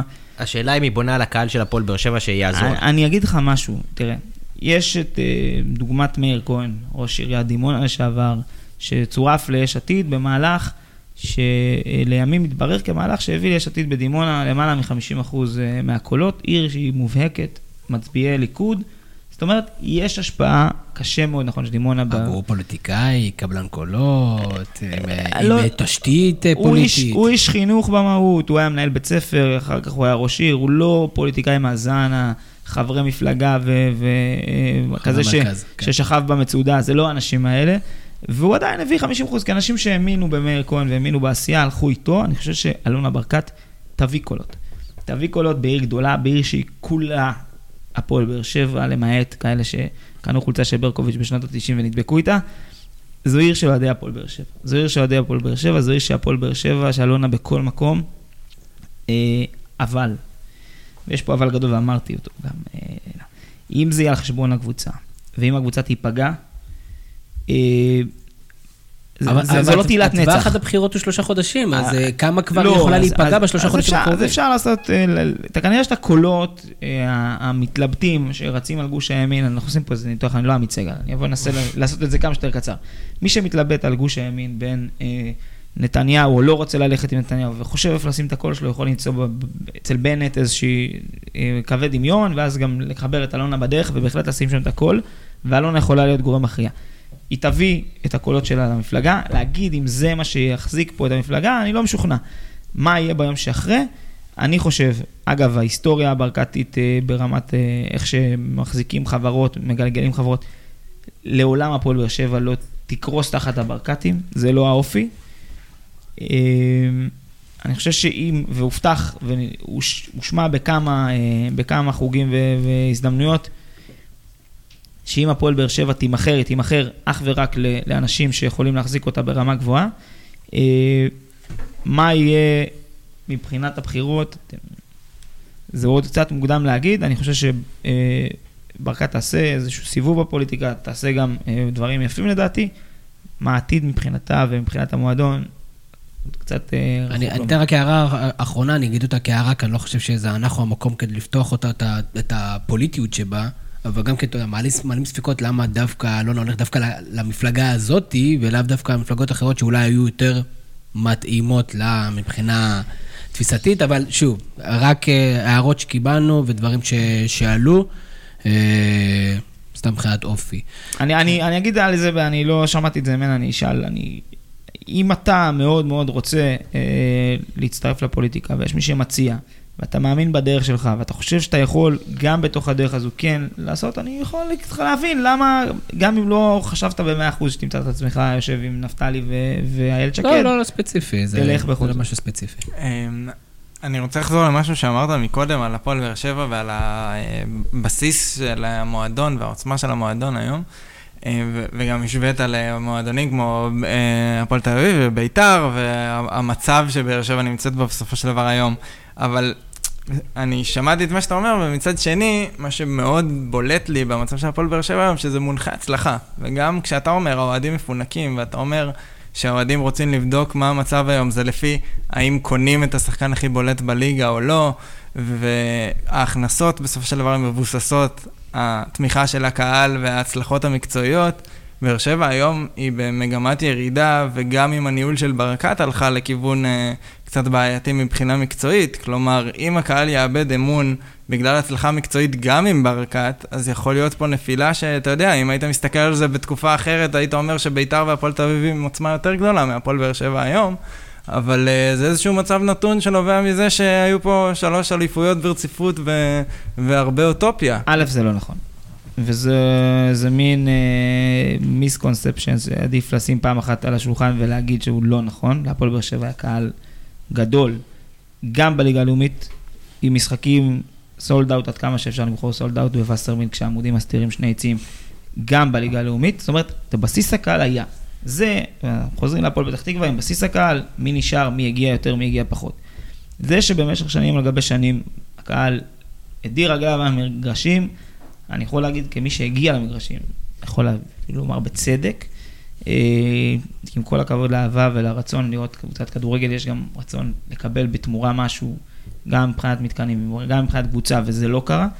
אז אין לזה מחלוקת. זאת אומרת, למשך שנים על גבי שנים, הפועל באר שבע נע סביב 5,000, 4,000 צופים במשחק.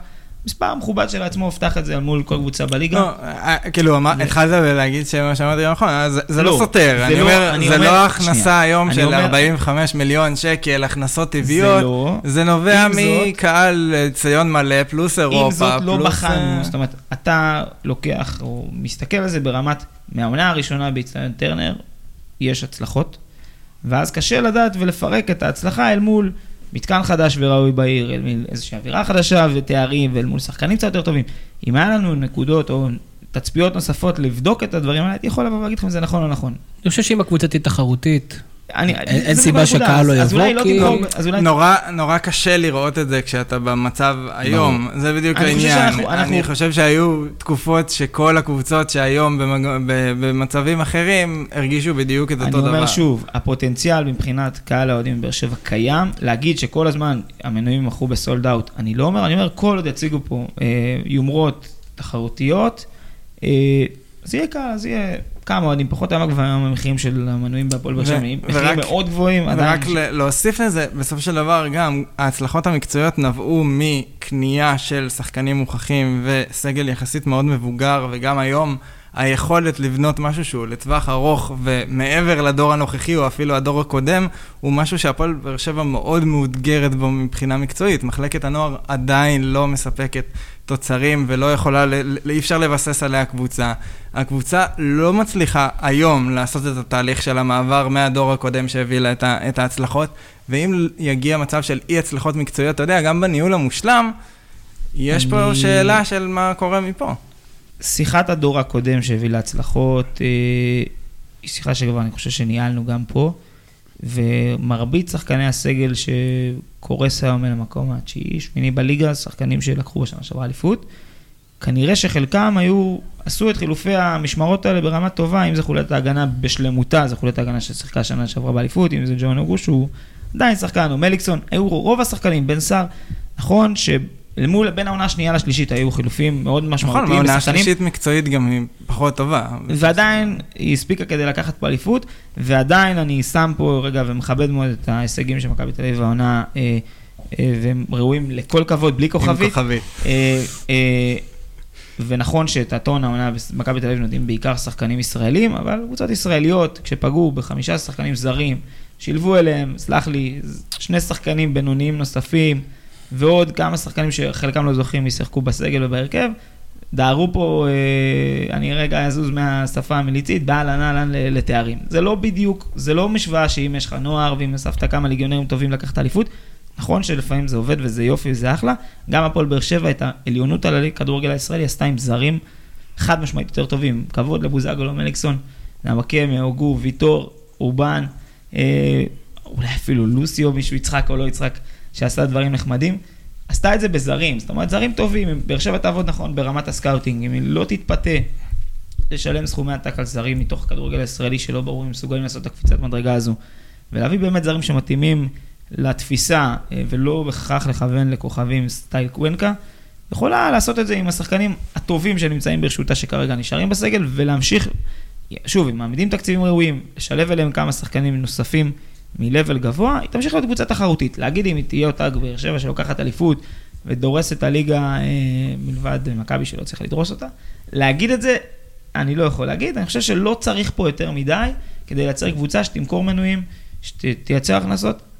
באותו באז כנראה שלא, ברמה שהיא מספיק לייצר אתה אומר, יש 30, בסיס 25, יש טוב. בסיס. אין ספק, יש. בסיס טוב מהבחינה הזאת. אחד, ה, לדעתי, המפתחות או הסימנים לאן הפועל באר שבע הולכת בעתיד, מבחינתי לפחות, תהיה האם אה, ברק בכר יישאר או לא יישאר אה, בעתיד. אז אני, את הדעה שלך אני מכיר, אבל אני אשמח לשמוע ממך, בתור אחד שבפנים, מה רחשי הקהל לגבי, לגבי ברק בכר, ולהבין ממך, במבט בדיעבד, מה קרה בעצם השנה. בואו נתחיל מהסוף. אני חושב שברק בכר בעונה חלשה מאוד מקצועית, אין על זה בכלל מחלוקת. אה, הכישלון, בראש ובראשונה, הוא שלו ושל המערכת. אני לא מסיר אה, אחריות מהשחקנים, אבל בסוף הוא זה שמרבית הרכש שהגיע אה, הסכים לו. שחקנים שאנחנו ראינו מלכתחילה שלא מתאים, שאוהד ישב בבית וראה שעדן בן זה לא שחקן לחזק את הפועל באר שבע, כנראה שגם ברק בכר היה צריך לצפות את זה, אבל לא נחזור עכשיו אחורה, זה גם לא כל כך רלוונטי. ברק בכר עדיין חסין אצל מרבית, או רוב רובו של הקהל הבאר שבעי, עם זאת, יש סיכוי שגם ברק בכר יש אצלו איזה מין שחיקה מסוימת ואפשרות שמה שהוא עשה ועשה טוב ועשה מדהים, הוא בעצם הגיע לאיזשהו שיא וצריך גם את זה לשנות. אני חושב שבכל אופן, את העונה הזו יסיים, ומרצונו, אם הוא ירצה להמשיך, הוא ימשיך לעונה נוספת. אני אישית רוצה, ואני חושב שרוב האנשים רוצים.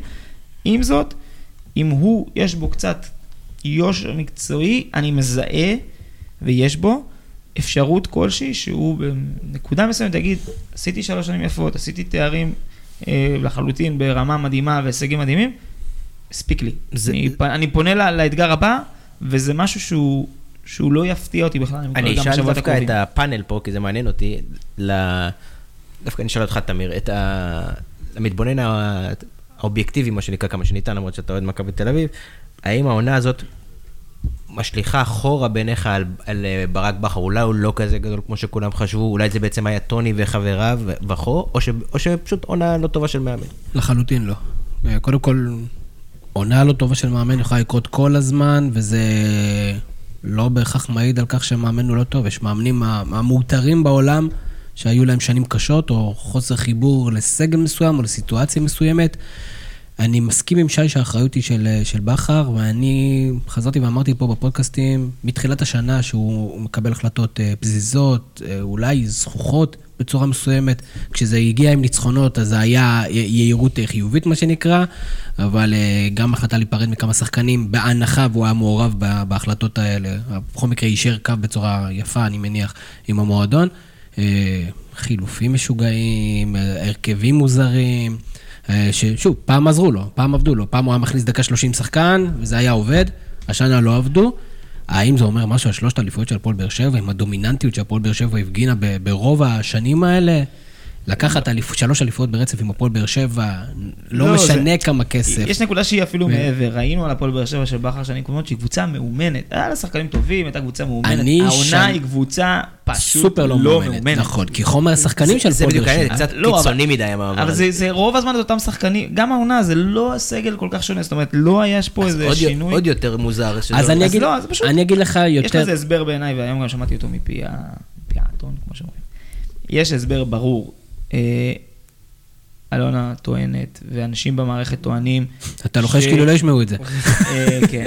טוענים ש... אתה יודע, זה משהו שאנחנו יכולים לדבר עליו, על התמהיל ועל חדר הלבשה, שהבחירות בקיץ של המערכת, כמערכת, ובעצם העמסה של שחקנים, מתוך איזו מחשבה לעשות קמפיין אירופי. כן, מכירים בזה, מבינים את זה. כי היה טירוף. טירוף. להעמיס שחקנים אה, היא לא אמרה את המשפט הזה, אני אשלים עבורה. אה, כל מי שפגע פה אה, פעמיים בקורה, הפך להיות כבר איזה משהו שמסמנים אותו כמי שגם יכול להפקיע גול. למה כולם ראו את זה בלייב והם לא? כי זה היה טירוף. כי אני חושב שכשמשהו, שאתה מצליח, יש לך נטייה לחשוב שהולך לך ומה שהלך פעם אחת ילך תמיד, ואז אתה מתחיל לעשות, אתה חוזר, זה איזושהי מין התנהלות לקחת מה שנקרא את יובל שבתאי, ואז אוקיי, זרמתי, לקחתי אותו בינואר, הבאתי ככה בנזיד הזה, שאם אולי זה ילך ואולי הוא ייתן איזה פס בסאוטהמפטון, ויובל שבתאי בעלות תועלת, בטוח הרוויחו עליו בענק, אז אתה אומר, מה הפסדתי? אז אני אביא את יובל שבתאי ואני אאסוף את שיימן, ואני אקח את בן בסט, ובסוף אספת תרכובת של שחקנים בינוניים, למועדון עם שאיפות.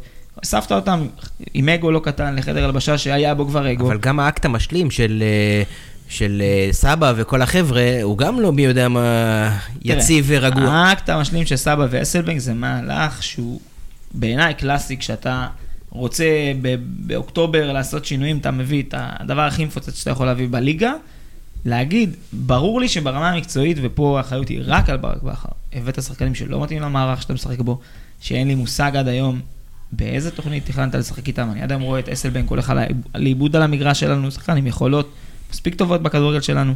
סבא, אנחנו מבינים היום בדיעבד שגם מהלך הרכישה שלו מנתניה היה כבר עם, אה, מה שנקרא... עם תווית של ינואר. 2.1 אה, לעסקה הבאה, שאגב, אין לי נגד זה שום דבר, אם מישהו יודע לעשות כסף בכדורגל, דיינו.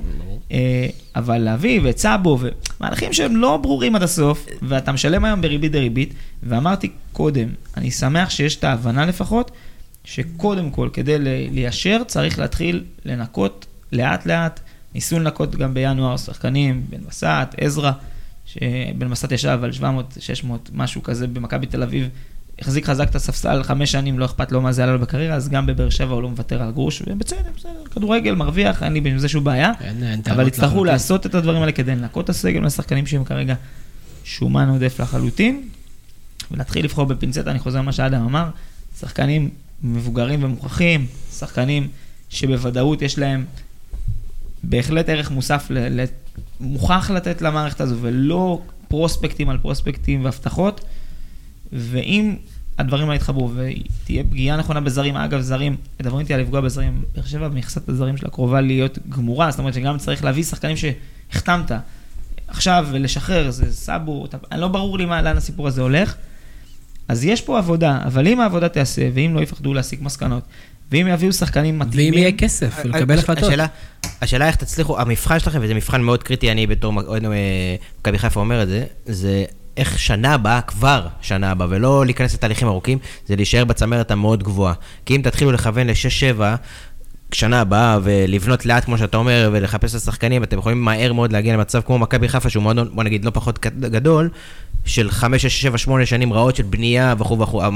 מכבי תל אביב, שזה, זה- יש הרבה דברים להגיד עליה, אבל מכבי תל אביב, גם בשנים הפחות טובות שלה, הצליחה לסיים מקום שני. אני, אני מסכים, אבל אני עדיין אומר, ויש נטייה לטעות, כי רואים את הסגל הזה מגמגם. באותו הסגל, אני מדבר, אז אני מוציא את מליקסון מהמשוואה, שכנראה ממש לא נשאר עוד הרבה כשחקן כדורגל. אני מסתכל על אותו הסגל, יש בו את אורן ביטון, יש בו את מיכאל אוחנה, יש בו את חאתם אל-חמיד, יש בו את לא הייתה, יש פה שחקנים, בן סער, יום כן, יום לא, בכל זאת שחקנים טובים. יש לו את קאבה, ויק- שחוץ ויקרים, במכבי עשה דברים... שחקנים יקרים אבל, שלא בטוח שבמסגרת תקציבית שאין מישהו שיביא, כמו שאתה אומר, 40 מיליון שקל מהבית, זה סכום מטורף. אז גם להביא 10 מיליון שקל מהבית, לא בטוח שכרגע, ואני אגיד לך יותר מזה, אולי משהו ספקולטיבי, אולי פנוי. משהו שמתאים לפודקאסטים אחרים, אבל אני חייב להגיד אותו כי זה משהו שעבר לי בראש, אה, ושוב, הוא לא מבוסס על כלום חוץ מהדמיון שלי, זה שיכול להיות שההזדמנות הזאת עם סבא, לקבל כמה מיליונים, להקטין השקעה, הגיע ביחד עם, אה, עם, עם, עם. הצעה טובה. אני לא חושב שזה כסף כזה קטן. מיליון לצמצם, יורו, לצמצם, אה, בוא נגיד החלק שנשאר להם ביד, לצמצם שלושה מיליון יורו, ארבעה מיליון יורו, לצמצם ההשקעה שלך בבום. יש את הפייר שאתה פליי באמת, שמרחף. יש שפתאום עוד דברים מגיע, איזה, שפתאום מגיע איזו הזדמנות, אני חושב שגם אני לא אהבתי- יודע, שוב, אני אהבתי על ההחלמה של סבא. ואני ראיתי את סבא בגובה- הדשא כמה וכמה חודשים לא בבאר גבוה. שבע. לא, הוא ממש זה דשא וסבא. והבנתי, הבנתי, סבא הוא שחקן מאוד מוכשר, הוא שחקן שמתאים לסגנון משחק מסוים, שבבאר שבע כנראה כקבוצת צמרת הוא לא יזכה לשחק. הוא צריך הרבה מאוד שטח, אמרו את זה כאן, ואולי התכחשתי, דיברתי על דריבל. סבא שחקן אה, מסוים, לשיטות מסוימות, יכול להצליח בסגנון מסוים, בצורה פנטסטית. בבאר שבע ראיתי אותו לא מצליח להביא לידי ביטוי יכולות. בעיניי זאת עסקה פנטסטית, כלכלית, אה, חמש מיליון יורו. בדיעבד בטוח, אבל אם הוא היה נשאר עכשיו תקוע בסגל, ואתם תקועים בלי- בלי בעלים, יכלתם להיות בבעיה. אז זהו, השאלה, עוד פעם, אנחנו רואים, התחלנו משיח מאוד ארוך לאן עתיד המועדון עם אלונה הולך. כשזה יתבהר, נוכל להבין האם יתר הפרמטרים בכלל ברי דיון, כי אם אלונה מתכוונת להגיד, אוקיי, 40 מיליון ש- שקל אני לא מביאה מהבית, כי אין לי ספק, אין לי ספק שהיא לא תביא. אין לי ספק. לא, אז היא- היא לא תגרום היא לכך. חבר'ה, היא צודקת שהיא לא אמורה להביא, בעונה נכון. שאין בה אירופה, בעונה שלא יהיה בה גם אירופה כנראה אבל אם רוצים. להישאר בצמרת, אתה חייב. לא, אפשר- זה אין- נכון. אין שנה אחת שאתה הולך באר שבע אחורה. לקחה אליפויות, אני אומר לך משהו בדוק מנתונים, בלי להביא 40 מיליון שקל מהבית. לקחה בתקציבים שפויים של 60-70 מיליון שקל בניהול נכון. בשנה האחרונה, הייתה פה איזו מחשבה ללכת על ליגת האלופות בכל מחיר, להחתים שחקנים שהם לא במסגרת העלויות שהפועל באר אבל זה שבע לא בשנים להחתים. שמכבי תל אביב טובה, ומכבי חיפה יודע, עושה, זה. משקיעה. לא בטוח. מכבי חיפה משקיעה והשקיעה גם כשעברה לסמי עופר, החתימה שם רשימה של בוגרי בונדסליגה וליגיונרים, אני לא בטוח. משקיע, השקיע, זה לא הנקודה בכלל של השקעה, זה איך זה מתחבר. אתה יכול להשקיע המון כסף, כסף זה לא ערובה להצלחה. ראינו את מכבי שמה הון תועפות ולא לוקחת פה תארים. ראינו את באר שבע משקיעה סכומים סבירים וכן לוקחת תארים. אני אומר את זה בהקשר שמשה חוגג לא מעט. חוגג זורק המון כסף. שכל באיפה שהכסף הולך כרגע לא נראה שיש. אז זה לא בהכרח איפה שמת את הכסף, אלא האם שמת נכון, והאם ההשקעה הזו בסופו של דבר היא כזו שגם יש לך סבלנות להמתין, ואם אתה גם יודע להודות בטעויות, בזמן. מעולה, אני רק אשאל שאלה אחרונה אקטואלית. כמה זה אסון לא להגיע לפלייאוף העליון, להפועל באר שבע? מבחינתי, זה לא אסון. מבחינתי, כמו שהפועל באר שבע נראית היום, היא תעשה לעצמה טובה למרות גדולה. ההכנסות, למרות... ההכנסות, עניינים, הכל בסדר. אני אומר, הפועל באר שבע תעשה לעצמה מקצועית טובה גדולה, אם היא לא תלך לפלייאוף העליון, כי כרגע היא נראית כמו בשר תותחים בפלייאוף העליון הזה, למעט קבוצה אחת או שתיים. מכבי תל אביב אה, היא גדולה עליה, עוד איזה קבוצה או שתיים הוכיחו שהם גדולים עלינו, לא עשינו נקודות מול אף קבוצת פלייאוף עליון, אה, לדעתי אולי מול בני יהודה תשמע. אני לא קונה את זה, אני אגיד לך באמת, לא לא-. אני מזלזל חלילה בכנות שלך, אלא אני אומר שזה נשמע ומריח כמו מכבי חיפה, קבוצה שלקחה אליפויות רבי רצף, ששנה אחרי זה, מתר- באותו ש- שנה אחרי זה ישר מתרסקת לי מחוץ לפלייאוף העליון, פלוס בעלים שכנראה עוזב, זה יכול, זה- זה נשמע ומריח כמו משהו שעם החץ למטה, לא למעלה. כעסתי עליך שלך, אתה כל הזמן השווית למכבי חיפה, אני חושב שלבוא ולהשוות מועדון ששמונה שנים לא מצליח למועדון שסך הכל בסדר, זה לא שנה לא, אחת אני- פחות אני- טובה. אני מאחל לכם שלא תגיעו אלינו. כל הזמן לחפש ב- בזיג את מכבי חיפה זה קצת, קצת לא מאוד אה, רציני בעיניי, אני אומר, בסדר, אותך. מנסים לעשות אנלוגיות. אני בא לא- ואומר- מחפש מה שאני מכיר. כעסתי, אני... לגמרי בחיוך. אני אומר, יש כאלה שאני כועס עליהם, זה לא. זה נכון, זה אני יודע, זה אני יודע. אני אומר, אה, זה לא הנקודה. הנקודה מבחינתי, אני שם את הקלפים על השולחן, לא יהיה אסון אם הפועל באר שבע תנוח רגע, תקבל עוד סטירה על הסטירה שקיבלה ותבין ששום דבר, אמרנו את זה כמה פעמים בעבר, אם היה, למרות העונה המקושקשת הזאת, היא הייתה מצליחה להוציא פה איזה גביע ואיזה מקום שני וכרטיס לאירופה, הייתי מוטרד. יש דוגמה בליגה, שמח אבל מוטרד. יש דוגמה בליגה של החלפת בעלים אה, שהסתיימה, מה שנקרא, בטוב, כמעט כל החלפת בעלים יש איזה כמה שנים של ירידה, בלאגן, ואולי אחרי זה הצלחה, אבל אה, אין החלפות בעלים שעוברות, שהם... שניידר הלך, גולדהר הגיע במקומו, שנה אחר כך מכבי תל כן, אביב אבל לקחה אליפות. בעלים, כמה בעלים לפני זה מכבי תל אביב הגדולה החליפה והתרסקה. שאלה פה עוד פעם. אם- ביתר ירושלים, הפועל תל אביב, זה קבוצות בסדר גודל של באר שבע. מי הבעלים שמגיע ומה הוא משאיר אחריו. אם הוא נכון. משאיר אה, אדמה חרוכה לחלוטין, כנראה שיש איזה שנים לבנות. מכבי תל אביב, גם כשהייתה בשפל מקצועי, כמועדון הייתה עדיין מועדון יחסית מסודר, מחלקת נוער טובה. תל אביב בכל זאת, מתקנים ראויים. מכבי תל טובה מאוד בלהביא בעלים. נכון, בסדר. זה אני גם לא ש- בטוח שיש הרבה מועדונים שיודעים. באר שבע היא ברנד מספיק גדול עכשיו כדי להביא מישהו טייקוני כזה. מקווים. אני חושב, אני. אני חושב שאלונה ואלי ברקת לא ימכרו לפחות ממישהו ביכולות הכלכליות שלהם. יש לה אינטרס שהמותג וה... זה האמונה. זה המורשת שלה. זה אמונה, שהמורשת מורשת. לא תתרסק. אני גם חושב שיש בעלי אינטרס גדולים מאוד כלכלית. הזכרנו את השם כמו עידן עופר, שהשם הזה עולה, מושקע היום בהפועל באר שבע בצורה כזו או אחרת, שיש להם סיבה מספיק טובה, לא נכניס פה ספקולציות מבחוץ, להשקיע כסף זה מועדון עם בנגב, תג מחיר? יש לו מחיר? הוא על- יהיה הוא לו. מחיר. הוא על- הוא על המדף. אני חושב דיברו שהוא על על זה, גם המדף, אסי רחמים דיבר הוא זה. דיברו על המדף. אני- אני- המחיר, לא- לא נראה לי שמישהו יספר לי את המחיר. נכון. אני חושב שיש לו מחיר. לו- המועדון על המדף לחלוטין, מחיר בטוח שכל משקיע ידע להגיד אה, מחיר, י- ייכנס שם כל מיני מחיר אלמנטים שמשאירים של... פה מועדון בלי חובות, משאירים פה מועדון סופר מסודר, עם התחייבויות עתידיות, אה, גם, גם כאלה שמניבות וגם כאלה שעולות כסף לא מעט, אבל אם אנחנו מדברים על עידן עופר, ואם באמת יש משהו כזה, ועידן עופר כן חושב להשקיע בעוד קבוצת כדורגל מטעמים. מטעמים של אהבת המשחק, אז, אז הפועל באר שבע זה שם שיכול בהחלט לקרוץ לו. האם אני רוצה שעידן עופר ינהל את הקבוצה שלי ברמה הפרסונלית כבן אדם? לא בטוח. האם אני רוצה שהפועל באר שבע תהיה בידיים של מישהו שהוא לא מספיק עמיד?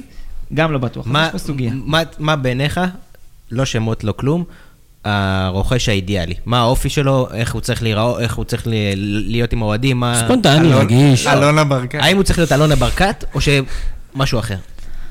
הוא דווקא סטייל יעקב שחר אה, מיודענו, מישהו ש... אתה הפעם אמרת מכבי חיפה, לא אני. מה?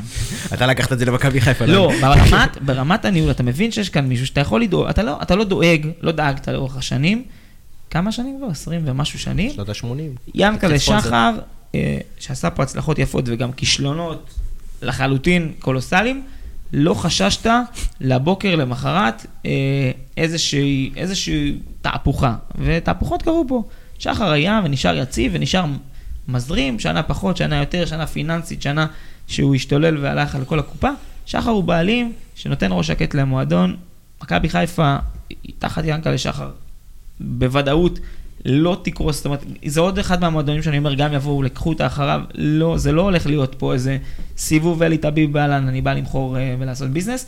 אז כמובן שכנראה יעקב שחר. נלך לסקאלה, לקיצוני, לכבירי, לטביב, לחוגג.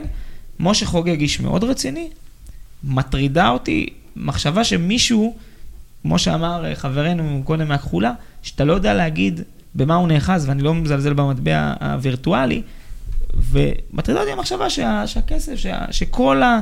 כל ההון והממון... אני התכוונתי יותר לכיוון של אופי, מה... גם באופי. להתחבר לקהל הבאר שבעי זה לא קל. אבל האופי זה אופי אשראי. היא קנתה את הקהל הבאר שבעי שהיה קהל בעייתי. העולם מונע היום מאשראי, ומשה חוגג מתנהל כמו מישהו שהוא, עובד עם כרטיס אשראי. אתה רואה בהוצאה, אני לא, אני לא אוהב את הסגנון הזה, אני לא אוהב את הסגנון שאין את החיבור האמיתי לכסף שמושקע, שאתה לא יכול... אני לא רוצה ללכת למקומות אחרים ולהתחיל לדבר על חוגג, וזו שיחה בפני עצמה, אבל חוג, אה, אלונה, גם ברמת, ראית שכל שקל שהלך, הלך עם מחשבה וכיוון, חלקו נזרק אה, על אה, עידו אקסברד וכאלה, אבל הלך עם מחשבה וכיוון, וראית שיש מחשבה שהיא מעבר, והיא מחשבה קהילתית, והיא משהו לטווח ארוך, וגם לטווח ארוך יש תאריך אה, תוקף, וזה בסדר.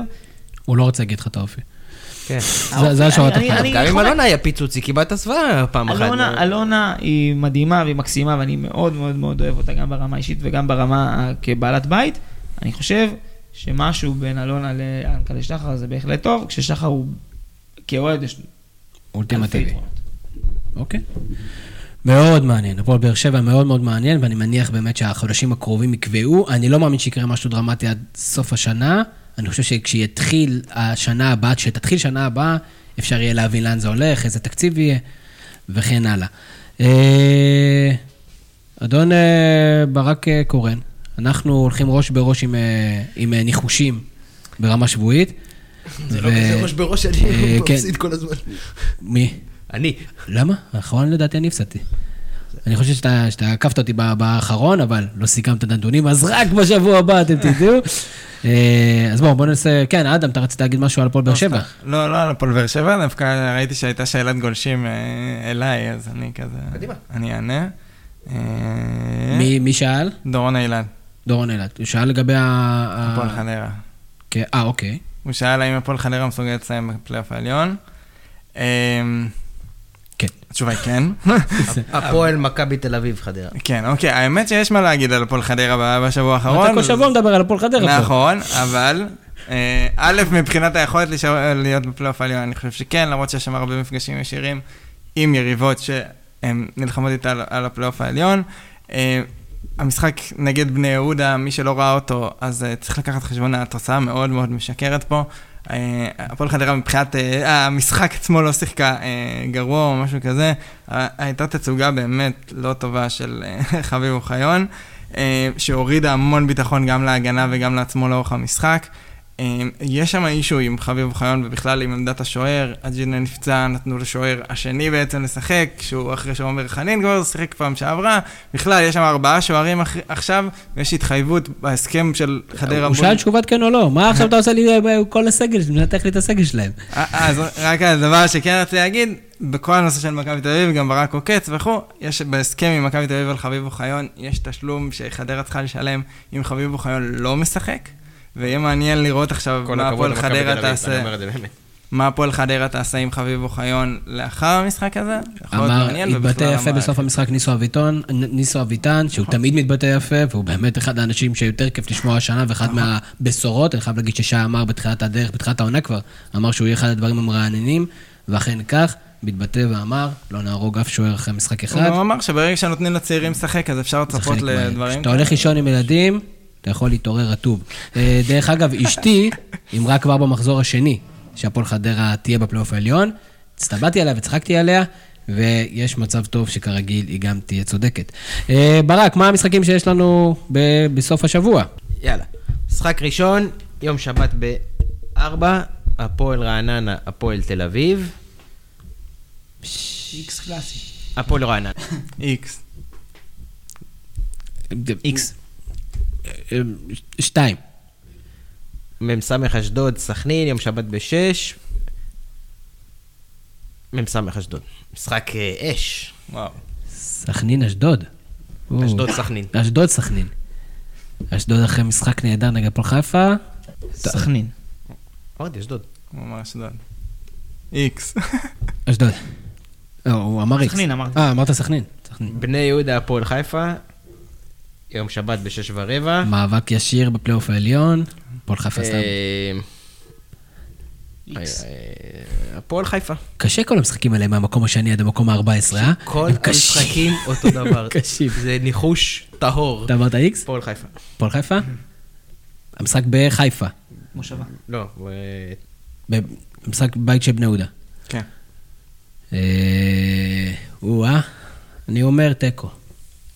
שאלה מה קורה עם צ'יבוטה בינתיים. אמ, כי אם אם כלום, אז אני בני יהודה. אחד, שתיים או איקס. בני יהודה. מכבי תל אביב, קריית שמונה, יום שבת, שמונה וחצי. אחד סולו. אחד. אחד. אחד. מכבי פתח תקווה, מכבי נתניה, יום ראשון, שבע. מכבי נתניה. אתה אוהב את מכבי פתח תקווה. אני הימרתי, היה סקר בגולשים לפני uh, כמה שבועות, מי יהיה מקום שני. אני אמרתי ש, שמי שתסיים מקום שני, לדעתי מכבי נתניה.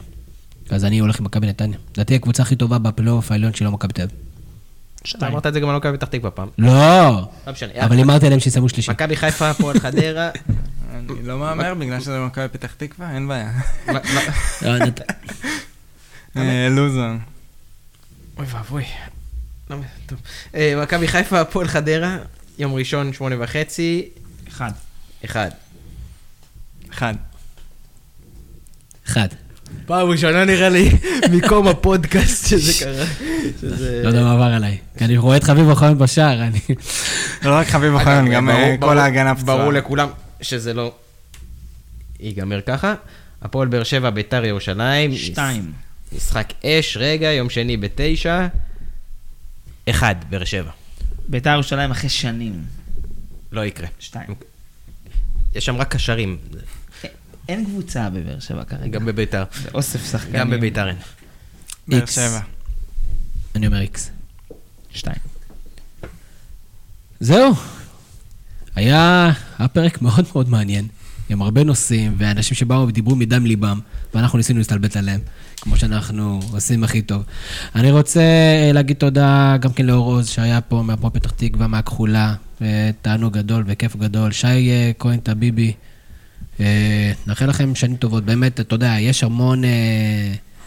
שמחה לאיד, ויש הרבה קולות, ואתה יודע, זה, זה דברים ספורטיביים, ואולי הם הגיוניים בצורה כזאת או אחרת. אין ספק שהפועל באר שבע נותנת הרבה צבע, המון צבע לליגה שלנו, ואני מקווה מאוד שתמצאו רוכש יציב, רוכש חשוב שהולם, לדרום, צחוק צחוק, זה חשוב הולם, לדרום. גם כן לדרום, וגם כן לליגה בכלל, שלא משופעת בקבוצות שמביאות צבע ועניין. והנה, ראינו השנה, הפועל באר שבע לא הייתה בתמונה, ואין ליגה. אז אה, כוכבית. זה מאוד משמעותי, מאוד משמעותי. להתעלם מהשטויות האלה, אחרי זה אני מקבל הודעות מאוהדי מכבי תל אביב שאני לא מגן על הקבוצה, אבל אין- מה להגן, כשאתה מכבי תל אביב אתה לא צריך להתגונן. כשאתה מוביל 20 פור. אתה לא צריך להתגונן, לא כשאתה מכבי תל אביב אתה לא צריך. להתגונן. אז תודה רבה, זה אפשר- כיף תמיד אפשר שאתה מגיע. לעלות עם דוד זאדה. אפשר לעלות עם דוד זאדה אפילו, כן. אדם רוזנטל, אה, תודה רבה גם כן, הפועל פתח תקווה, ואנחנו, אתה יודע, מצפים שתמשיך עם הניתוחים שלך באתר. למה אתה אנליסט הספורט של האתר? תהיה אנליסט הספורט של האתר. אה, ברק אורן כרגיל, המפיק של הפודקאסט, אה, אני הייתי תמיר זוארץ, שיהיה לכם המשך ערב נהדר. יש לי פודקאסט, מה זה פודקאסט? זה כמו חדשות. יש לי פודקאסט, מה זה פודקאסט? זה כמו חדשות.